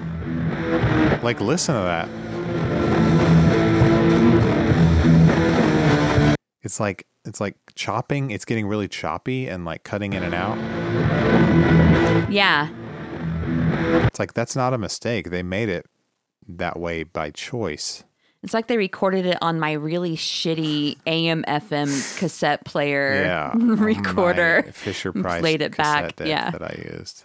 Um it, wa- it was really cool. that I got to have the that piano playing the the motif at the end kind of isolated here. So it's more than just a simple piano sound. It's like layered with really processed piano. As far as I can tell. Oh. Yeah, and we get some of the screams in there. God, those screams. Yeah, he's really It's like some kind of primal scream therapy that he had at the Tate House, just getting it all out, yeah, man. maybe he was doing therapy like John Lennon. Yeah, me and he had his Mellotron. Why not? he maybe his ghost was in there. oh, and these I love these sounds.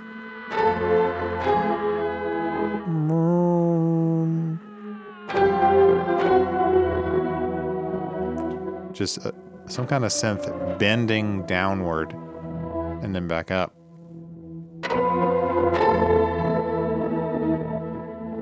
And then det- did you hear it deteriorating, Yes. chopping up?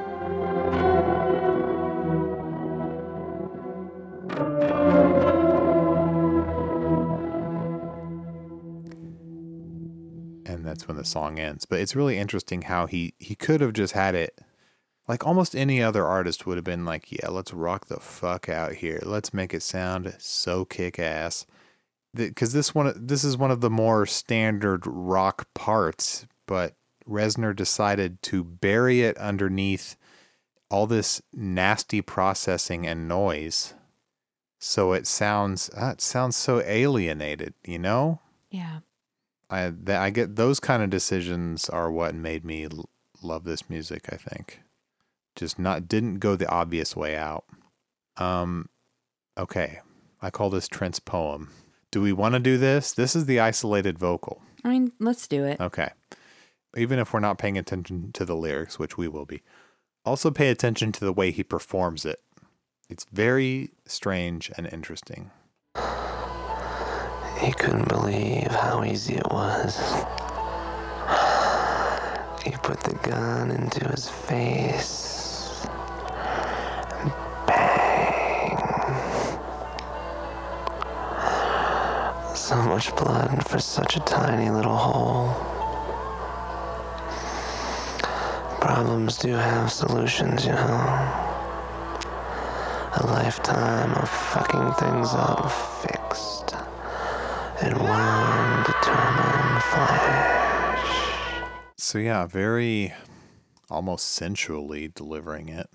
Maybe, but I still think there's some kind of weird disconnect. Like I, I still think it feels like it's just someone Well, disconnected yes. from reality talking about this situation. Another thing from the Ixie video, she said it had a floating above his body quality. Yes. Hence the third person perspective, right? I thought that was um, a good point to make.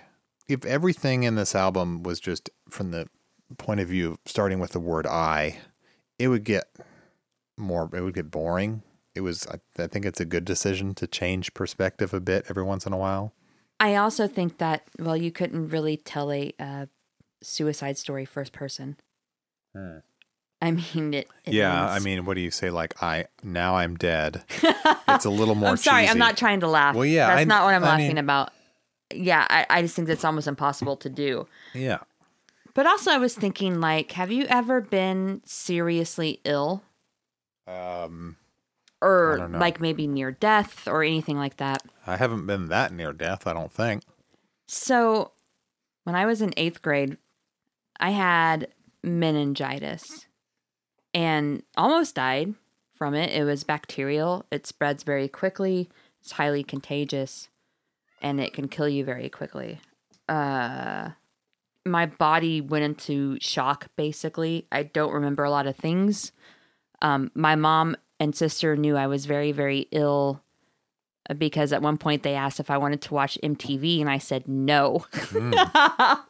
And that's how they knew things were serious. Um, Things were not okay. That and I had a crazy fever. Um, do you know Jacob's Ladder, the movie? There's a scene where Tim Robbins has a high fever, and his his his partner at the time gets him in a tub and is screaming for ice. yeah. Like that was literally my mom at one point where she checked on me in the middle of the night because I had flu symptoms and she checked on me and I had a fever of like 104 degrees. And she pulled me out of bed and got me in the shower and yelled at my sister to get ice and to go to the gas station and get a bag of ice. Like she was terrified. Oh God. Um, I don't remember. I vaguely remember that. Uh, Yeah. but most things after that I don't remember. Your body does go into this weird kind of shock where everything seems unreal and you can't remember it at all.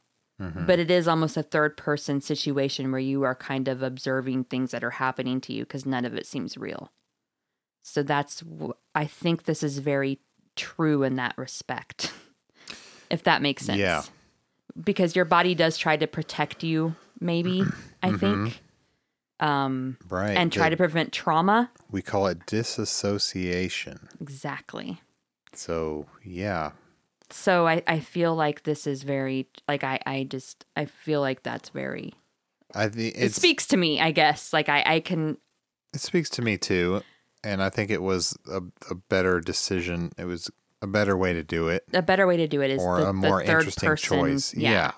to disassociate yourself from the trauma.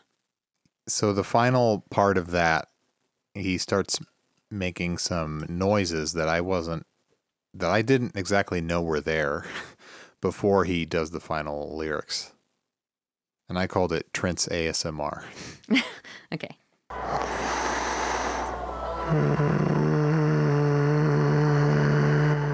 He's humming. Yeah.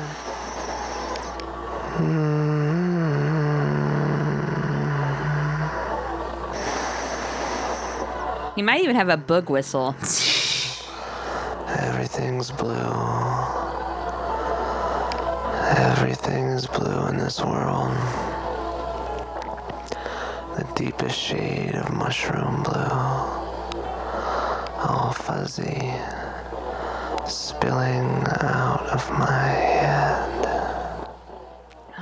And it's like so lo-fi too, and so much bleed coming through. It's wild how how kind of lo-fi a lot of this is, especially vocal-wise, but it doesn't come through that way in the finished product. So he's I'm going to play it with a little bit of the piano behind it. He's Okay. kind of humming along to the tune. He may be improving, you know.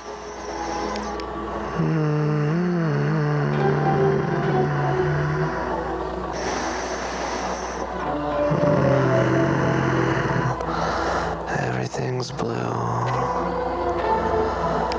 Everything is blue in this world.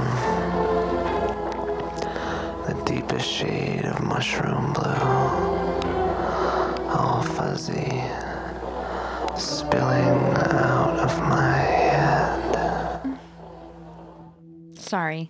Made a little sound. What was that? I went, "Mm." I know that I knew that that would get to some people. yeah, it's hard. Yeah, it's pretty intense stuff. Yeah. I have a question. Yes. You ever seen a blue mushroom? Um. Yeah. What is mushroom blue?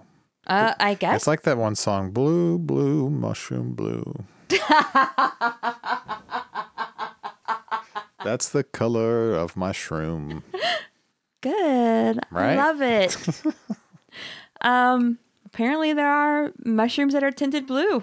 I'm going to look this up right now. They are, I believe, they are referred to as Lactarius indigo or indigo milk caps. I looked it up, Blake. I looked it up. Indigo milk cap is the first thing that comes up when you Mm-hmm. Google blue mushroom. Are they edible? They are. Do they taste good? Can't confirm. Do they make that. you trip balls? This is no, I think they're normal shrooms. These look like out of a fantasy. I I know something they don't other. look real. This they, looks like out of Mario right there. Well, I don't think that's. I don't know what that image you're looking at is real. Uh, okay, it's not. It's probably not real. No, but there are apparently blue mushrooms. I've never seen one in my life.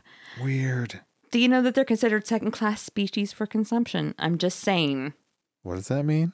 Like What? they're they're not top tier, man. They're they're lower tier Oh. according to people who are into mushrooms, oh, Okay. eating them and and who know who know their their mushrooms. It's it's not considered a top tier mushroom to Huh. to eat. They're like these rare blue mushrooms. Total shit.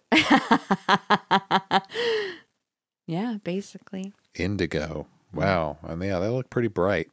Um, They're kind of pretty. I would love to stumble across one in the wild. They are native to certain areas of North America, I believe. So you could maybe find wow. them. I would love to go find some and Let's go take a hunting. take a picture Mm-hmm. where we're pointing at it and make a meme that's like NIN fans be like, "Holy shit!" pointing at this blue mushroom. But what is every everything's blue? If you've been if you've been a depressive person, you might you might know what everything's blue in this world means. I Mm-hmm. mean, pretty abstract thought, but it, it'll resonate with you if you. But the deepest shade of mushroom blue, like why Yeah, that weird- comparison? It's weird. That's one of the more poetic type things he's ever put in a song, maybe, or abstract. Like, did he just see a mushroom, a blue mushroom once, and was like, "God damn, That's it. that's well, it's a very. nuts," and it stuck with him? I, don't mean, know. When you look at these things, there there's almost nothing in nature, almost nothing that looks that shade. So it is unique. You know, yep. strange. It be sometimes a lyric I I will just come to you. I'm not a great songwriter or anything like that.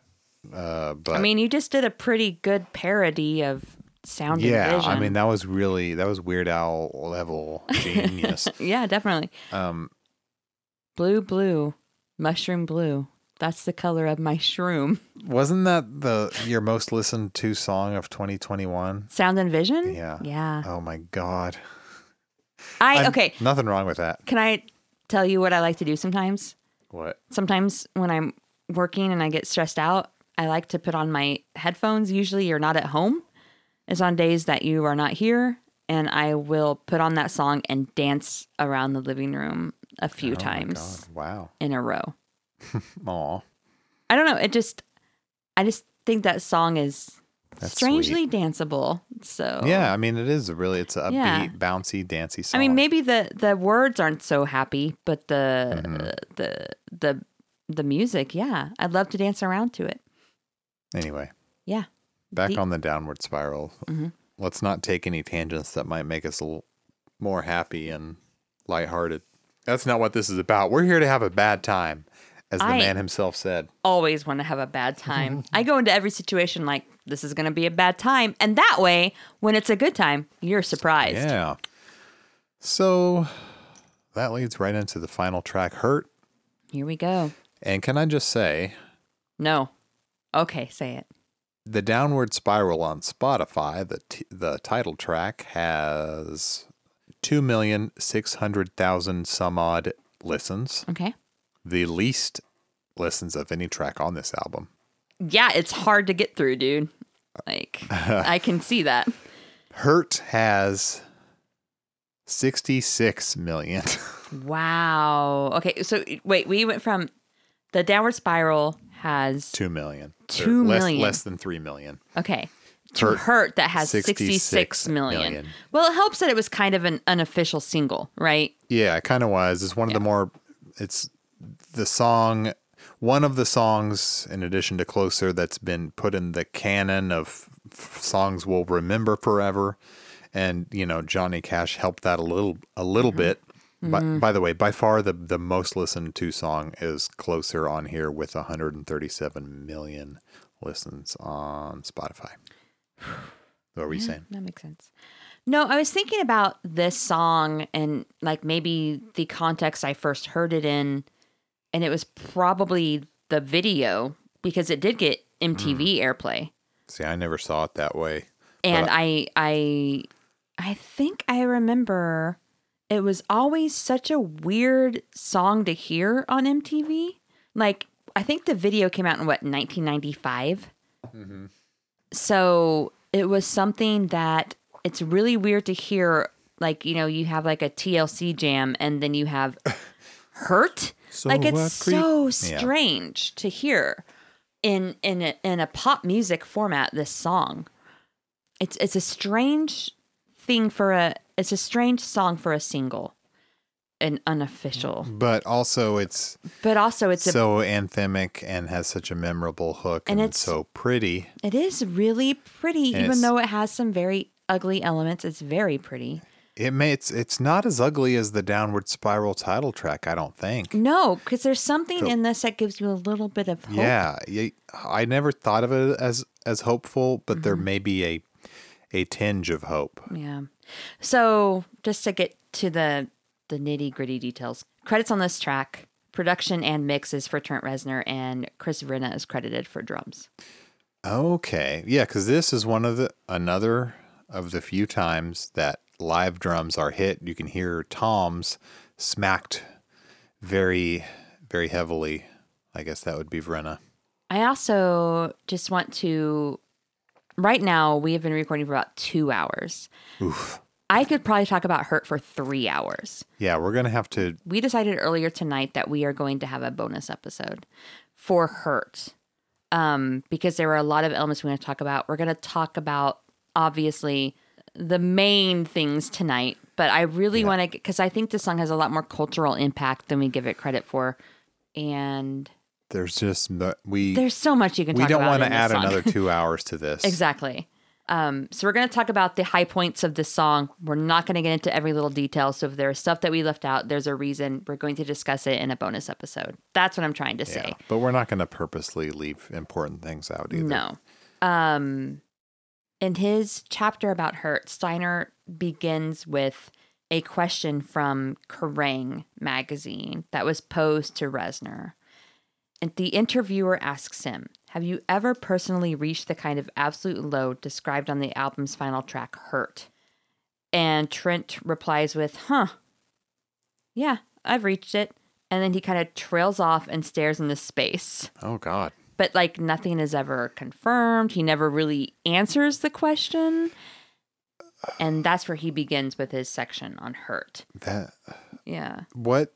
How low is the low that we're talking about here? That's what's a little ambiguous to me. It is ambiguous. Do you think that this song is it written from the perspective of the narrator posthumously? That Like is it as someone who has who has committed the final act of suicide and they are looking back upon that decision with regret? Like is that what you feel because those are kind of the vibes I f- I get from I don't want to say vibes. That is the kind of feeling I get from this song. that is one way of looking at it, and I have looked at it that way as well. Mhm. But I think it, it's not until more recent years that so the kind of straightforward reading of the whole concept album is it's a concept album about a person who commits suicide Mhm. And on more recent listens i was like something about the details of the last few tracks make me think wait what this is maybe a concept album about a person who doesn't commit, commit suicide. suicide. Yeah. So is it someone who is thinking is it someone who has looked at that Oh God, this song is so hard to talk about. I Okay, know. I'm sorry. Here's what the evidence might be. If you say I well I hurt myself is very different from I killed myself. Mhm. To see if I still feel you you don't do that that's a different frame of mind than being suicidal. To want to feel something and to hurt oneself to uh, in order to feel is a different mindset entirely than being suicidal because you don't get to stick around if you kill yourself. You don't get to stick around and say, "Well, how did that make me feel?" and then reflect on it. Yeah. It's a different thing. Like I don't know, and he's, he's talking about the needle tearing a hole, and it, it there's like drug addiction stuff in there. Um, sounds to me more like I mean, it's in the title. Sounds more like about someone hurting themselves than about someone uh, killing themselves, and yeah, and that kind of tinge of hope that comes through, especially toward the very end. Um, maybe more hints at Yeah. deciding not to do that. Maybe, but there's also hints that maybe it was something that someone performed. I feel like the end of it, if I could start again a million miles away, I would keep myself, I would find a way. I feel like those lyrics are telling you like they they made a decision and they regret it. Mm-hmm. And then there's the final like three chords that are just like so dark, especially in comparison to the rest of the song. And it's just like, we'll hear it at the end, but it's just like the doom chord and pure doom is all I feel when I hear that. And that just rings out for the longest time. And that's how the Yeah. album ends. I feel like it's kind of ambiguous. You can interpret Yeah. it either way. Maybe it is meant to be. And that probably is the saving grace of the album to keep it from Yeah. being like the most bleak album you've Yeah, ever because being being too bleak and too obvious about it would make it less good. Yeah. Yeah. I've always thought this song uh, was beautiful in a strange way. So, wow.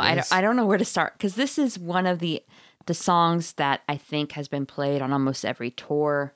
It is something that audiences love. It is something that has been reinterpreted by a lot of different musical artists from tons of different genres. Mm-hmm. I mean, we're talking everyone from Matthew Good, who you like. Wait, did he do this? He's done a cover of it. I need to have never heard that. Maybe we'll do it for our bonus app. I'm really. I mean, everyone now. from Matthew Good to Aaron Lewis to being reinterpreted with Peter Murphy, yeah, Leona Lewis, who Who's is kind of a pop soul singer in the Adele vein. Oh, Um, don't forget. I mean, there's the Bowie duet. Yes. And also Mumford and Sons. Oh, what? Oh, fuck them. No, Stomp Clampay. no, that the- they can't do that. Why should they? Did they cover the Johnny Cash version? Is I don't know. I don't did? know. I I've bet never heard did. it, Blake. I still have not listened to it because I was saving it for our bonus episode. Yeah. ugh. Um, and then of course Johnny Cash, the original Man in Black, yes, not our not our goth boy. he wrote the song, right? and then Reznor covered it. Yeah, sure. Um, so, I mean, this has been a song that has been interpreted in a lot of ways. Johnny Cash himself called it the best anti-drug song that has ever exist- existed. So I don't know if it res. I think it resonates. It has different meanings for so many different people well, it's in so many I was different saying. ways. I mean, it's kind of ambiguous. you're talking about using a needle and how you hurt yourself with it and that old familiar sting is like something an addict would say and when cash sang it it wasn't like fakey fake like he would it Reznor was singing it about his own experiences clearly and so was Johnny Cash like he was also a drug addict mm-hmm. and had been through so much shit and it rang I think the reason his cover worked is cuz it just rang true for people I think his cover worked in a different reason, and we'll talk about that in a minute whenever we get to his cover because it's it's something mm-hmm. I think we should talk about a little bit. We we can mm-hmm. dive into more detail on the bonus app, Yeah. but we definitely need to talk about it a little bit here. So I don't know where to start. I mean, I I really Well, don't know. Should we just play it or? Why don't you play it? Okay. Hurt.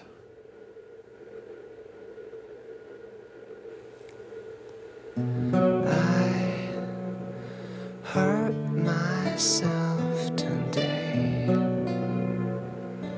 to see if I still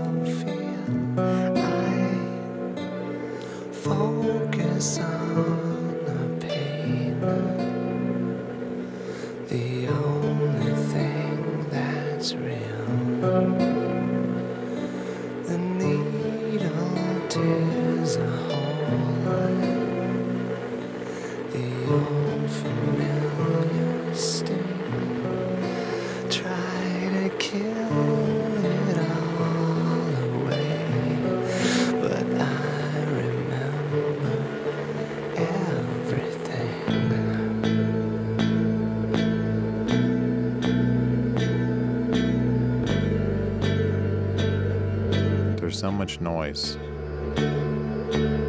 It never stops. It runs through the whole song. Just pure noise. We'll get into what it is. But you know what we're not hearing? What? Horror movie sounds or That's true. There's yeah. I think there's no is- voices. This is the only just Reznor. s- song maybe without any of that clips of of VHS tapes. And that's why this is one of the ones that's very different on the album.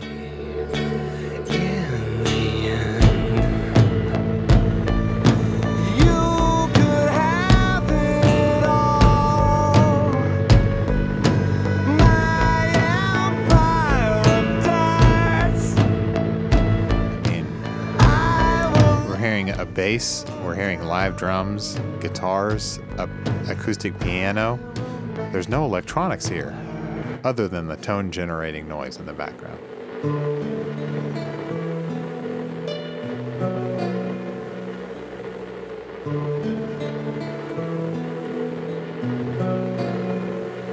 I wear this And the noise just gets it, by this point it's just increasing. Yeah. It's almost overtaking and he's his voice gets quieter, the noise gets louder. It's eating it up.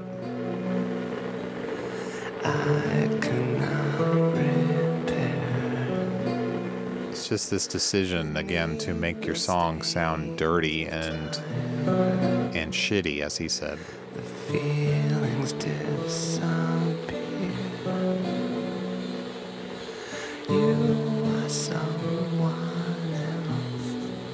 Like how he whispers here. I am still right. And then he continues doing the chorus in the in the whisper.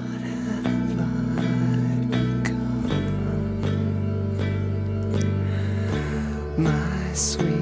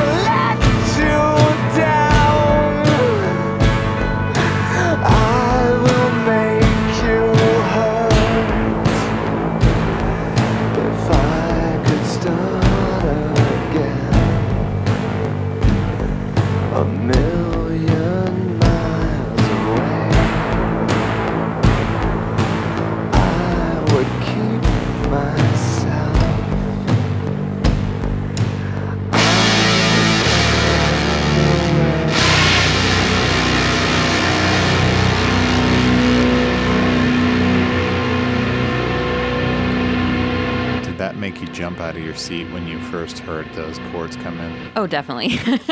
Yeah, it kind of freaked me out too. I was like, where did that come from? That was so nasty and five times louder than the song itself. And we just end on on a, on a very unsettling chord. Kind of machine noise after a song that's been so pretty and acoustic. And it goes on for, you know, more than a full minute. Wow, the song is six minutes, 15 seconds.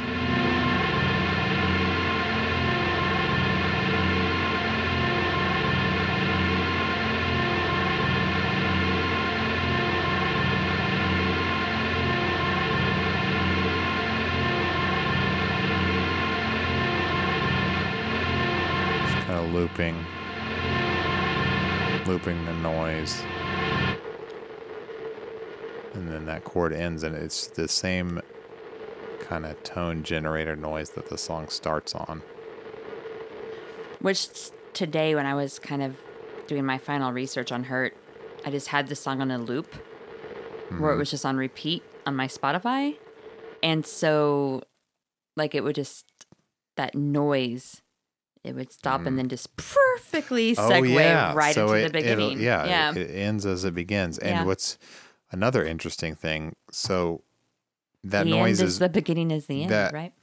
in more than one way. That noise is most likely um, in, I think it's in the Steiner book and in, and in some magazine interviews. Uh, Trent said that someone who came in to um, to tune the studio at the Tate House the so tone. how do you tune a studio? Maybe We people d- don't we- know what that is exactly. we Did we talked talk about, that it before? We did a little bit. Okay. It's they're using a tone generating machine that emits uh, noise like pink noise or white Mm-hmm. noise, um, and you you use microphones that um, that pick up the way that it that it bounces off the rooms. Mm-hmm.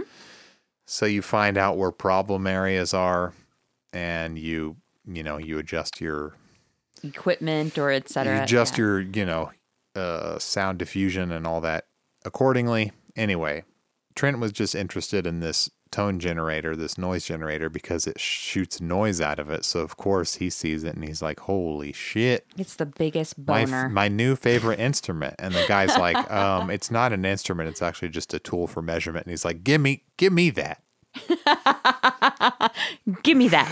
I need to make a meme now of uh yeah, the guy from uh I think you should leave. And Yeah. Whenever when Trent Reznor sees a tone generator. It's like, give me that. give me I w- wish I would have got that. Um I'm just kidding. I'm joking. we have to we have to keep it joking. lighthearted here. Um so the tone generator it kind of sounds like pink noise but very very distorted in this track and chopped up and we'll get we'll get to that. But the first time we hear it is on Mr. Self Destruct. It's a little more pure and just not fucked with as much. Just Okay. kind of the pure pink noise that comes up and up and up and eats the Interesting. It's bookended. Yes. So it, we hear it in the first track, we hear it in the last track.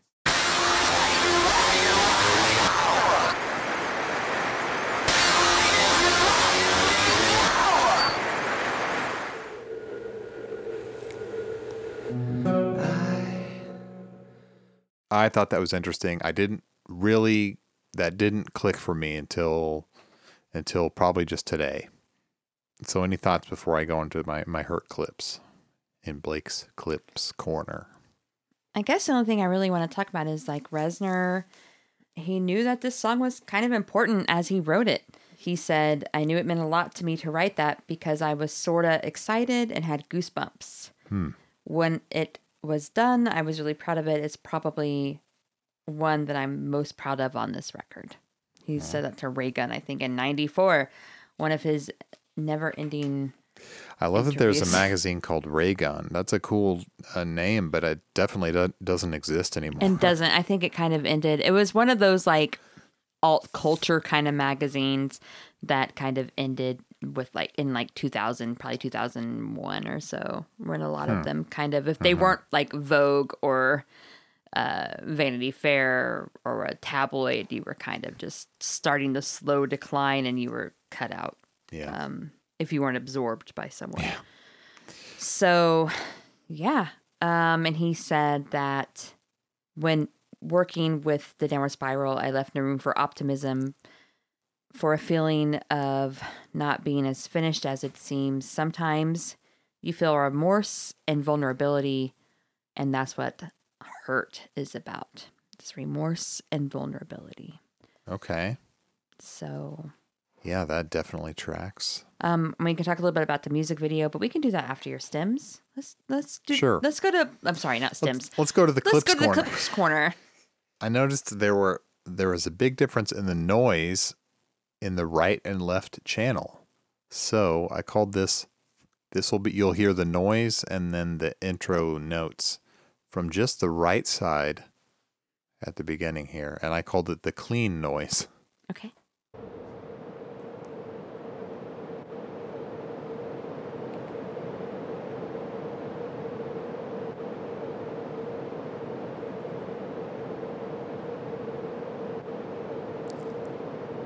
So more of the unprocessed tone generator. Hurt myself today. and a little more a little more clean and clear guitar and vocal, right? focus on the pain. The only thing that's real. So the left channel is what I called uh, the dirty noise. And in comparison, it's really highly processed. Give me that dirty up. noise. It's all choppy.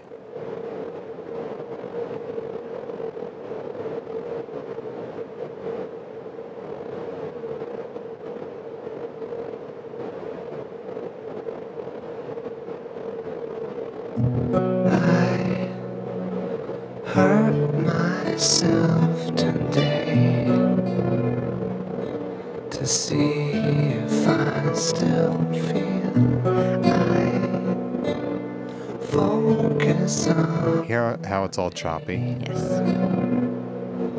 the only thing that In the surround speakers, we just hear more noise during the verse.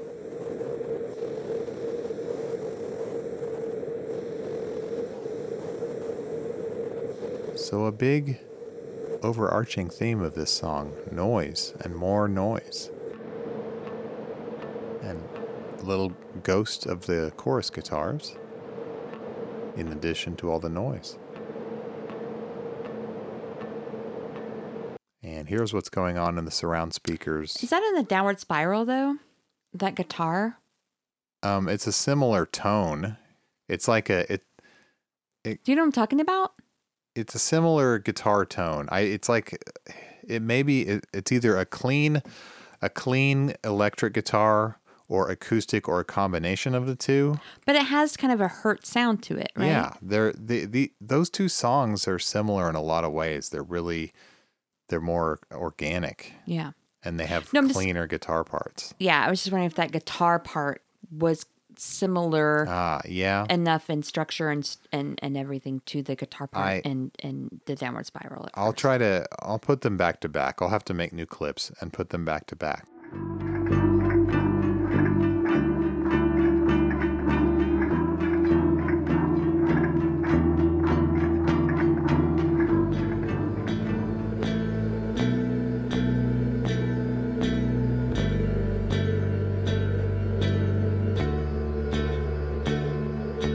Um, this is going on during the chorus.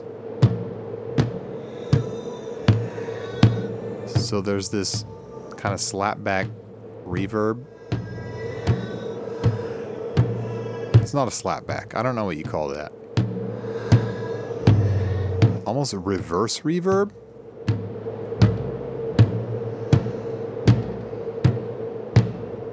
And just some isolated Vrenna drumming there, which I really like. In the center channel, all we get is this distant reverberation of the piano. Isn't it kind of beautiful though? Yeah, it is. It's just strange that they that's all they put there.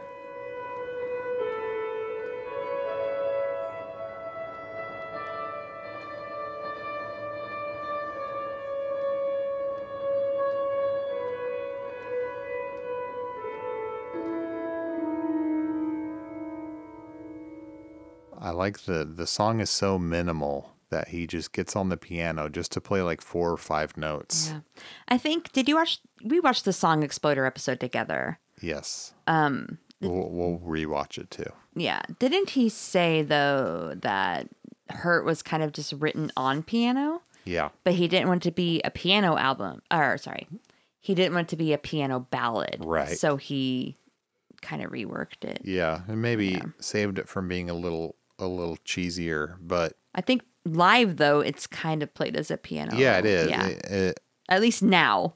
Yeah, and maybe even early on they they started playing what is is played on the guitar on piano instead, and it works really well on piano because Yeah. I'm sure that's how it was originally written. It's beautiful. So So as I was saying, the noise increases uh, as the song goes on. Uh, Here's the second verse. The noise is getting wilder.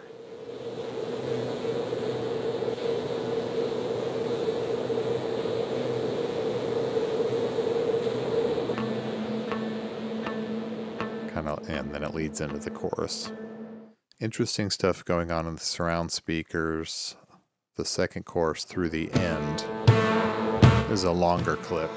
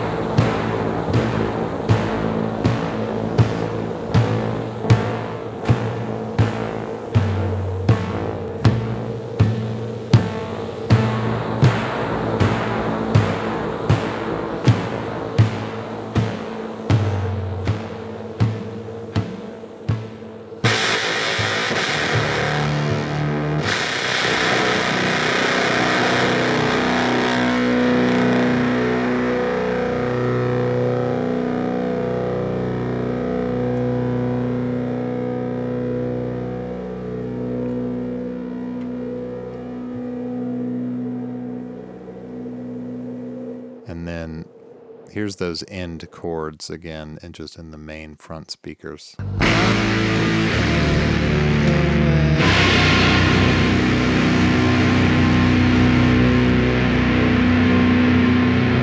Then uh, what I call the discordant noise.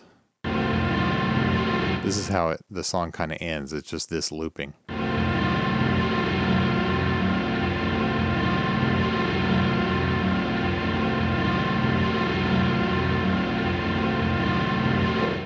Noise loops.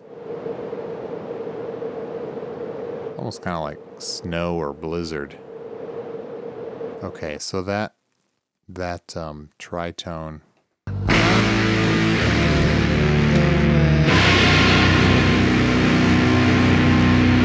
I I noticed, and it's been noted by by other people how similar that sounds to um, the kind of gong noise in Reptile that I said might have been taken from some kind of movie score. So I decided to do a comparison of them. okay. Here's the hurt one followed by I took the reptile noise and I pitched it I pitched it down.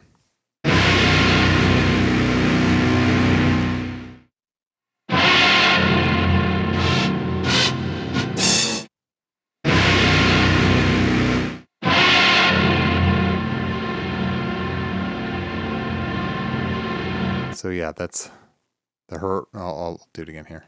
The hurt noise and the reptile, and I pit. Same thing. Then hurt again, and then I I had that fade into. This is the thing that loops at the end of hurt, and it, it seamlessly goes into it. So as far as I can tell, it's pretty much the same exact noise, just a different pitch. I wish I knew what he sampled to do that, but it's pretty clearly the same sound. So it's interesting it was reused. So yeah, that's all I had for Hurt. I mean, there it's a, it's a simple, minimal song. It's not a whole lot to it, but Yeah, and I think that this um, minimal arrangement, I mean, Steiner talks about it, that it kind of, the fact that there is not as much n- constant, like, layers, sampling and layers, like it's, it's, you seem to hear like the the narrator of this story. He says that they are freed from the voices that have plagued him throughout his journey. Mm-hmm. it's like a clearing of the fog. So Okay. um and that maybe steiner also said that maybe this is a reward for the listener this like kind of beautiful song in its own way as Yeah. a reward for getting through this fucking album like This is our reward for making Yeah. it through four of these episodes. but Three also, yeah, ep- yeah, wow. Um, but yeah, it's like this is just kind of your your reward. Like there's there's this there's a little bit of hope though to this song too, which we talked about earlier. So Yeah. I mean, it's not blatant, but there's something in this that is maybe addressing the listener saying, like, you know, this regret that the narrator seems to feel about whatever happened, it's preventable. You know, like, Hmm. it's not necessarily really a solution. Yeah. and it though- probably wasn't a solution for the narrator either. Like, they regret that decision if it was.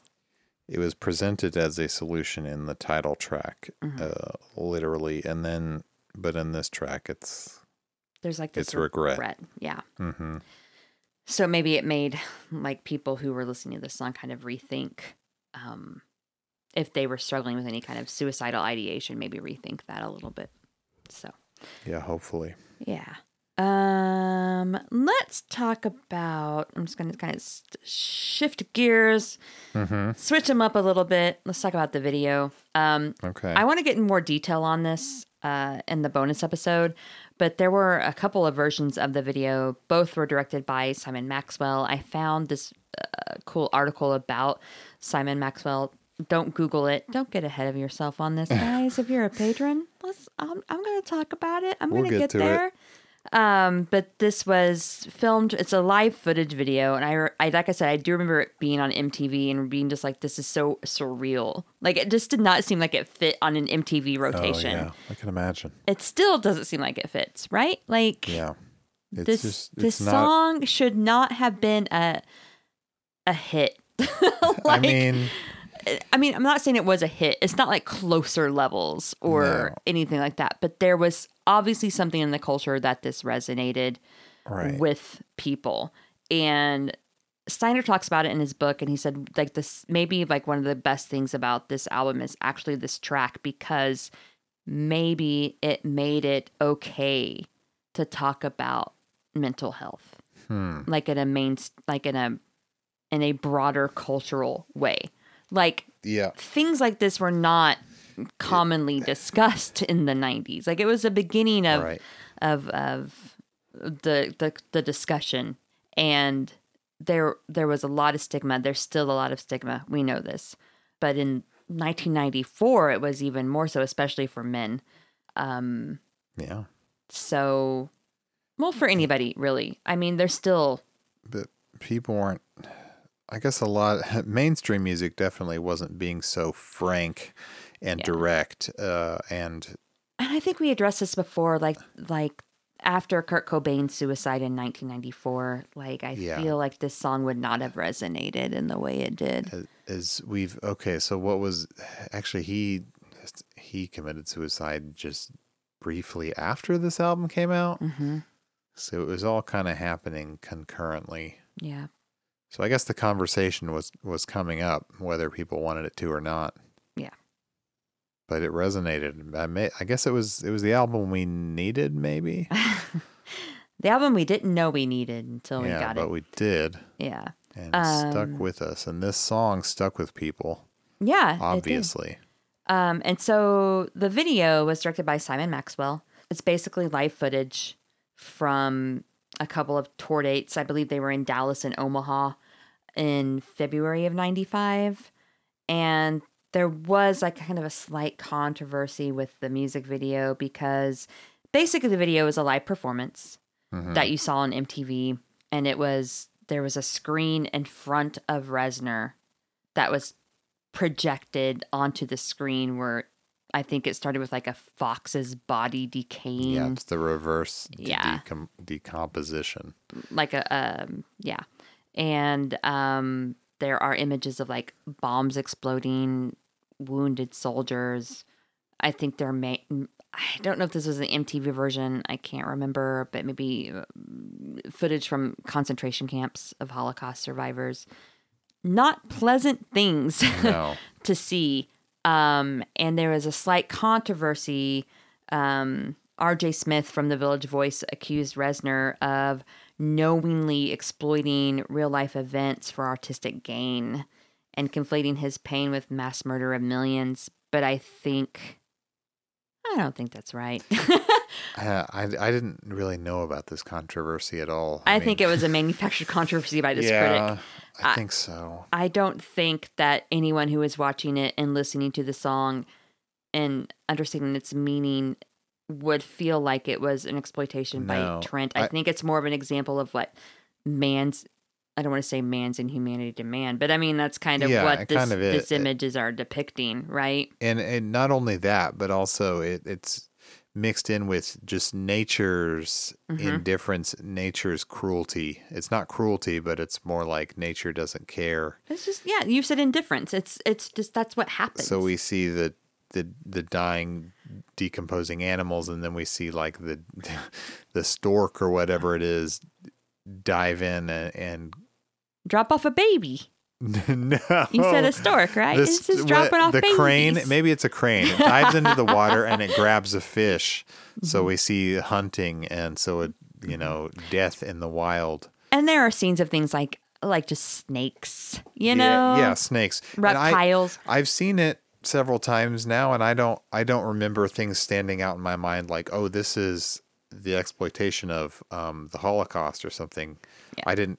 I remember images of people and of war, maybe, but nothing uh, overtly exploitative. Well, there are uh, two different versions of the video, which we'll talk about in the Oh. bonus episode. So I don't want to get too far into Yeah, it's confusing. But I also, yeah, it is kind of a confusing story about the music video. So I guess the last thing to talk about, and we do need to talk about just the Johnny Cash cover briefly, because I don't want to leave our main feed listeners like, I, Yeah, Yeah. no, I feel like we need to discuss it. Of course. This is definitely an well, I mean, yeah, thing. I mean, I, I don't want to, I don't want to overemphasize it No. because this song stands on its own. yeah. And and I remember when the Johnny Cash cover came out, and I was already a big fan of the song and of the band, and I was like, okay, this is interesting. I loved it immediately. Oh, and it oh, broke my you? heart in a different way. Okay, yeah, it's a different type of version of it. Yeah, Yeah.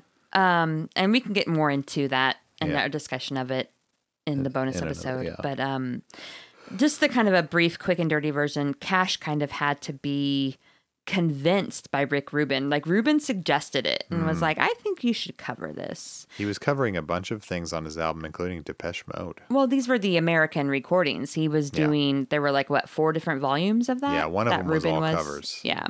or maybe not all covers, but mostly. and a lot of covers. Uh, but Rubin suggested Hurt, and Cash was like, mm, I don't think this is for me. And Rubin's like, listen, just read the lyrics, hmm let it sit with you, and just let those words sink in. And somehow it resonated with Cash. Something about the song resonated with him. And at the time that like this was being recorded, Reznor himself was in a different phase where he was not focusing on music. He was focusing on recovering from his addictions hmm. and learning to function as a person in the world, as a sober person in the world, you know, which is. Yeah, this was 2004. Did we say that? 2002. Oh, okay. Double Yeah. check me real quick. The album was released 2003. Okay. Recorded 2002. I don't I don't know why I said 4. You know what? Time has no meaning. So that's Yeah, why you said all- four. It doesn't It's matter. close enough. So, um, when Reznor first heard it, he said, I listened to it and it was very strange. It was this other person inhabiting my most personal song. I'd known where I was when I wrote it. I know what I was thinking about. I know how I felt. Hearing it was like someone kissing your girlfriend. It felt invasive. Hmm. But after he saw the music video, it just completely changed his perception of the song that he had written and of what it meant for Johnny Cash to sing it and what it meant for people maybe watching the video and hearing the song who maybe were not fans of his or who maybe were too young to have heard Hurt when it first came out and we're hearing it for the first time from Johnny Cash's cover. And by the way, Johnny Cash videos were not something you saw No. on MTV or VH1? Definitely not. I remember maybe watching 120 minutes and they might have played like I think Delilah's Gone or something from like American One. I don't remember what what that was. It was like the first Rick Rubin produced. Um, but it was not something that you saw on MTV or VH1. And guess what? You saw this video on MTV and VH1. Like Yeah. it, it was played. Um, and it was also directed by Mark Romanek, who directed Closer. Yeah. Comes full Um, circle. Yeah. And also, there were some beautiful things that people have said about Hurt in general, the Reznor version, and also about the music video that Romanek directed for Cash. I mean, Yeah. There are some beautiful clips that I want to collect so that people can hear them. But um, after he saw the video, Reznor said, You know, I wrote some words and music in my bedroom, totally isolated and alone. And it winds up being in- reinterpreted by a music legend from a radically different genre. But it still retains sincerity and meaning. It's different, but every bit as pure. So, And I think he did. Didn't he even say like it's kind of more his song now? I think Like, he eventually did. Yeah. he just kind of resigned. He changed his mind and resigned himself to it, and was like, he's kind of made it his song now, kind of. which I think is uh, a fair thing to say, but also, I let's not discount the original at all. Oh no no no no! I don't discount the original, but I can think of other songs like Whitney Houston's cover of "I Will Always Love You." yeah, I mean, Dolly's version is beautiful, and it was written for a very specific reason at a point in her life, right when she was leaving the Port- Porter Wagoner show that she had been on forever. She wrote it for him, hmm. and it was kind of like a goodbye for him. And then Whitney Houston covered that several years later, mm-hmm. and it became like her signature song for yeah, you know, one of the best selling singles of the 90s. And it's still, I mean, Whitney Houston could fucking sing. So it's an amazing cover. And you think of it as her song, not as Dolly's. But if we, but when you listen to Dolly's and you know the context of why that song was recorded and why she was singing it, then it, it still resonates as a beautiful song for Dolly too. Like it's it's not discrediting her version. Yeah. And I feel the same way about Hurt. yeah. I don't think Johnny Cash's "Hurt" maybe rose to the level of mainstream success No. that, that "I Will Always Love You" did in the Bodyguard soundtrack, but a sort of similar Yeah. situation. I think Johnny Cash was having that resurgence at the time, though, right? Like it was it was kind of his last big hurrah, and then he well, passed away. Yeah, and Steiner has called it like a living obituary, which yeah. when I watch that video, it almost always makes me cry. No, it's like it's, like a man who knows he's dying. Well, I yeah, he he's did. very frail. You know, he is juxtaposed between clips of him when he was young. Mm-hmm. I don't want to say vital. Like I don't want to make it seem like people who are in there because he was he was I think 71 when the music video was recorded. He lived a hard fucking life though Well, no shit. I Yeah. mean, yeah. but he was frail. Um, he was just, you know, there's scenes where he has like a cup of wine and he's like pouring it and his hand is just shaking and it just fucking breaks your fucking heart. When I watched that video, though, juxtaposed with like images of him when he was younger and just seemed so alive and um, vital and rebellious and and and just you know it makes you think about mortality in a different way. And so the song has a different meaning because of the context and because of the video and because of who sang it. You know it's not a young person singing the song. It's an older person and it's completely different Totally different context. yeah in fact um that video was so intimate that cash's management didn't want it to be released do you Whoa. think that without that video the song would have had the cultural impact Not quite, no. I don't think so. And usually, usually, I don't think songs need a video to have the full impact. Mm-hmm. Usually, I'm not like, oh yeah, we you got to have the video. I'm more of an audio person. Yeah. But and also, his wife in, is in there. June Carter is in it too. yeah, was she alive at that time? Yes. Okay, yeah, I couldn't couldn't remember if she had already. Actually, I, I need to look it up. Give me one I was second. like, wait, are they just showing pictures of her? from No, I mean she was. I thought she was alive when they filmed it. I think still, I can't remember when she died. I should have. okay. I should have predicted your questions. Yeah, you got to predict all my crazy questions. so she passed away May fifteenth, two thousand three. Da- so really soon And after I think that he dropped. passed soon after. Um, That's crazy. it's crazy when you type in Johnny Cash on my phone, it goes Johnny Cash hurt. Uh, September 12th, 2003. So not much later, he passed away. She was Yeah. May 2003. He was September. wow. And Yeah. yeah, the, this song was March of that year. Yeah. So it was, It was this was the swan song of of Cash, yeah. but you know what? When you watch those images of him performing, um, whether it was, you know, on stage at a concert or on his variety shows or whatever he's doing, and it's also juxtaposed with images of shots that were taken at the um, House of Cash Museum, which was in disrepair after a flood. Whoa. So you have all this like memorabilia Oh, yeah. and things like that that have been, you know, damaged after a flood. Jeez. So it's like all these, it's just such a strange, surreal, haunting video. Yeah. Uh, but beautiful. So if you've never seen it, watch it. But you know what? Get a get a hanky. You're gonna cry a little. I always cry. Always. Aw. Pretty sure. The first time I saw it, I was just like in awe Mm-hmm. um, of the power that like images and the way they're manipulated and put together can really have over you. It is very emotionally manipulative this video. Yeah. But so was the original song. So So that was the end of the album. does hurt give you hope? Um, I don't know. It it ends on such a sour note. Not sour like I don't like it, but musically sour or dark. I guess the only thing I haven't talked about, and I'm sorry, and I should have done this before, was the "Million Miles Away" lyric. Mm-hmm. Um, it's referenced again in um, "All the Love in the World" on "With Teeth" Yeah. and in "One 1000000 Mhm. from the Slip. Something he keeps saying. Yeah. So it's it's it's one of the refrains, kind of like um, Like nothing. "Nothing can stop me it. now." Mhm. it's it's something that of he his kind of yeah, refers to again. That's worth noting. Sorry, I forgot to mention it No, earlier. Should have. I brought it up at a weird point. No, that's totally fine. But Um, again, my question did hurt give you any kind of hope? Oh, maybe just like the slightest glimmer of it. And maybe that's what he had in mind.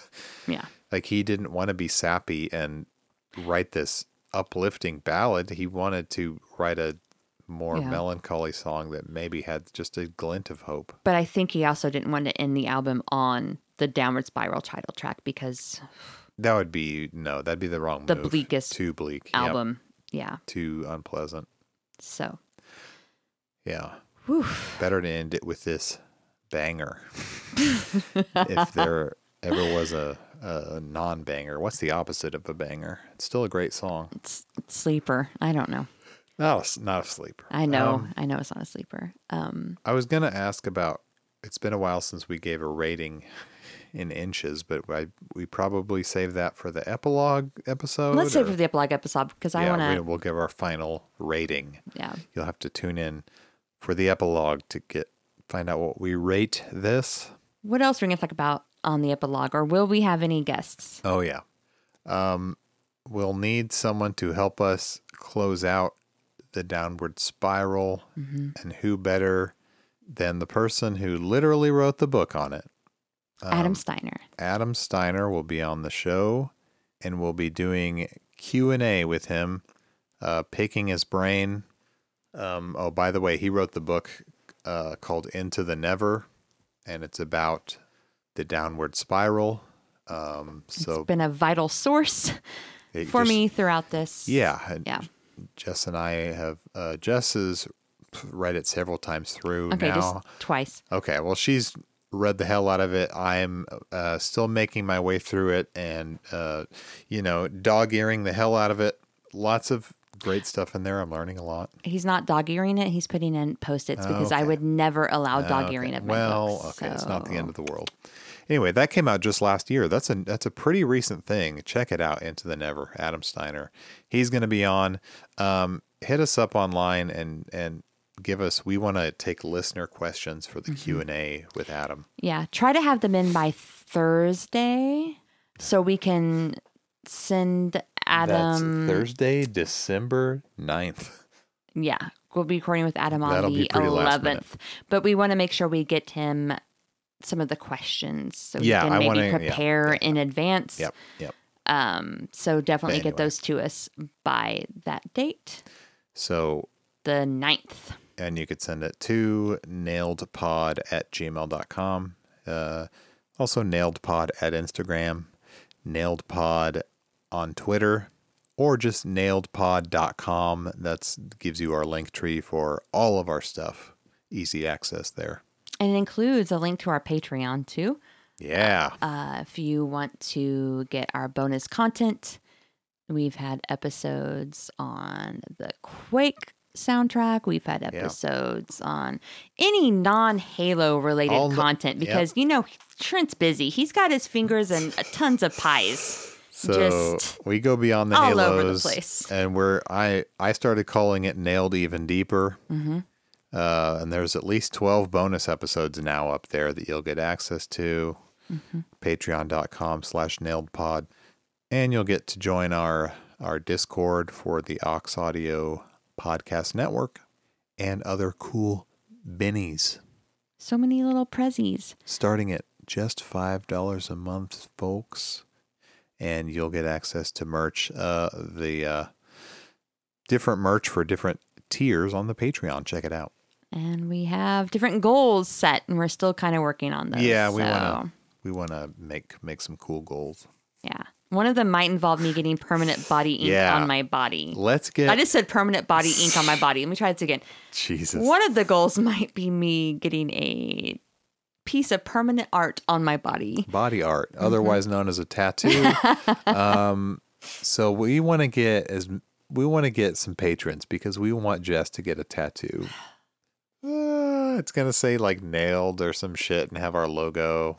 I have to look at that. Wait, the tattoo? Yeah, It's not going to be a nail tattoo. It's going to be a nine inch nails. It's gonna be- tattoo. Atticus's face. Okay, that's fine. No. What? anyway, enough plugging. Mm-hmm. Thanks for sticking with us through this epic uh, 20 hour ordeal that we Good called the God. Downward Spiral miniseries. Do you know what's hard to talk about, even though we've talked about it so much? Mental health. It's fucking Hmm. yeah. hard to talk about. Well, we'll never be ready as a species to talk about it uh, fully, you know? no, it's so we'll fucking never hard. we'll never crack this nut. Okay. We'll we'll wrap it all up in the next episode on the main feed.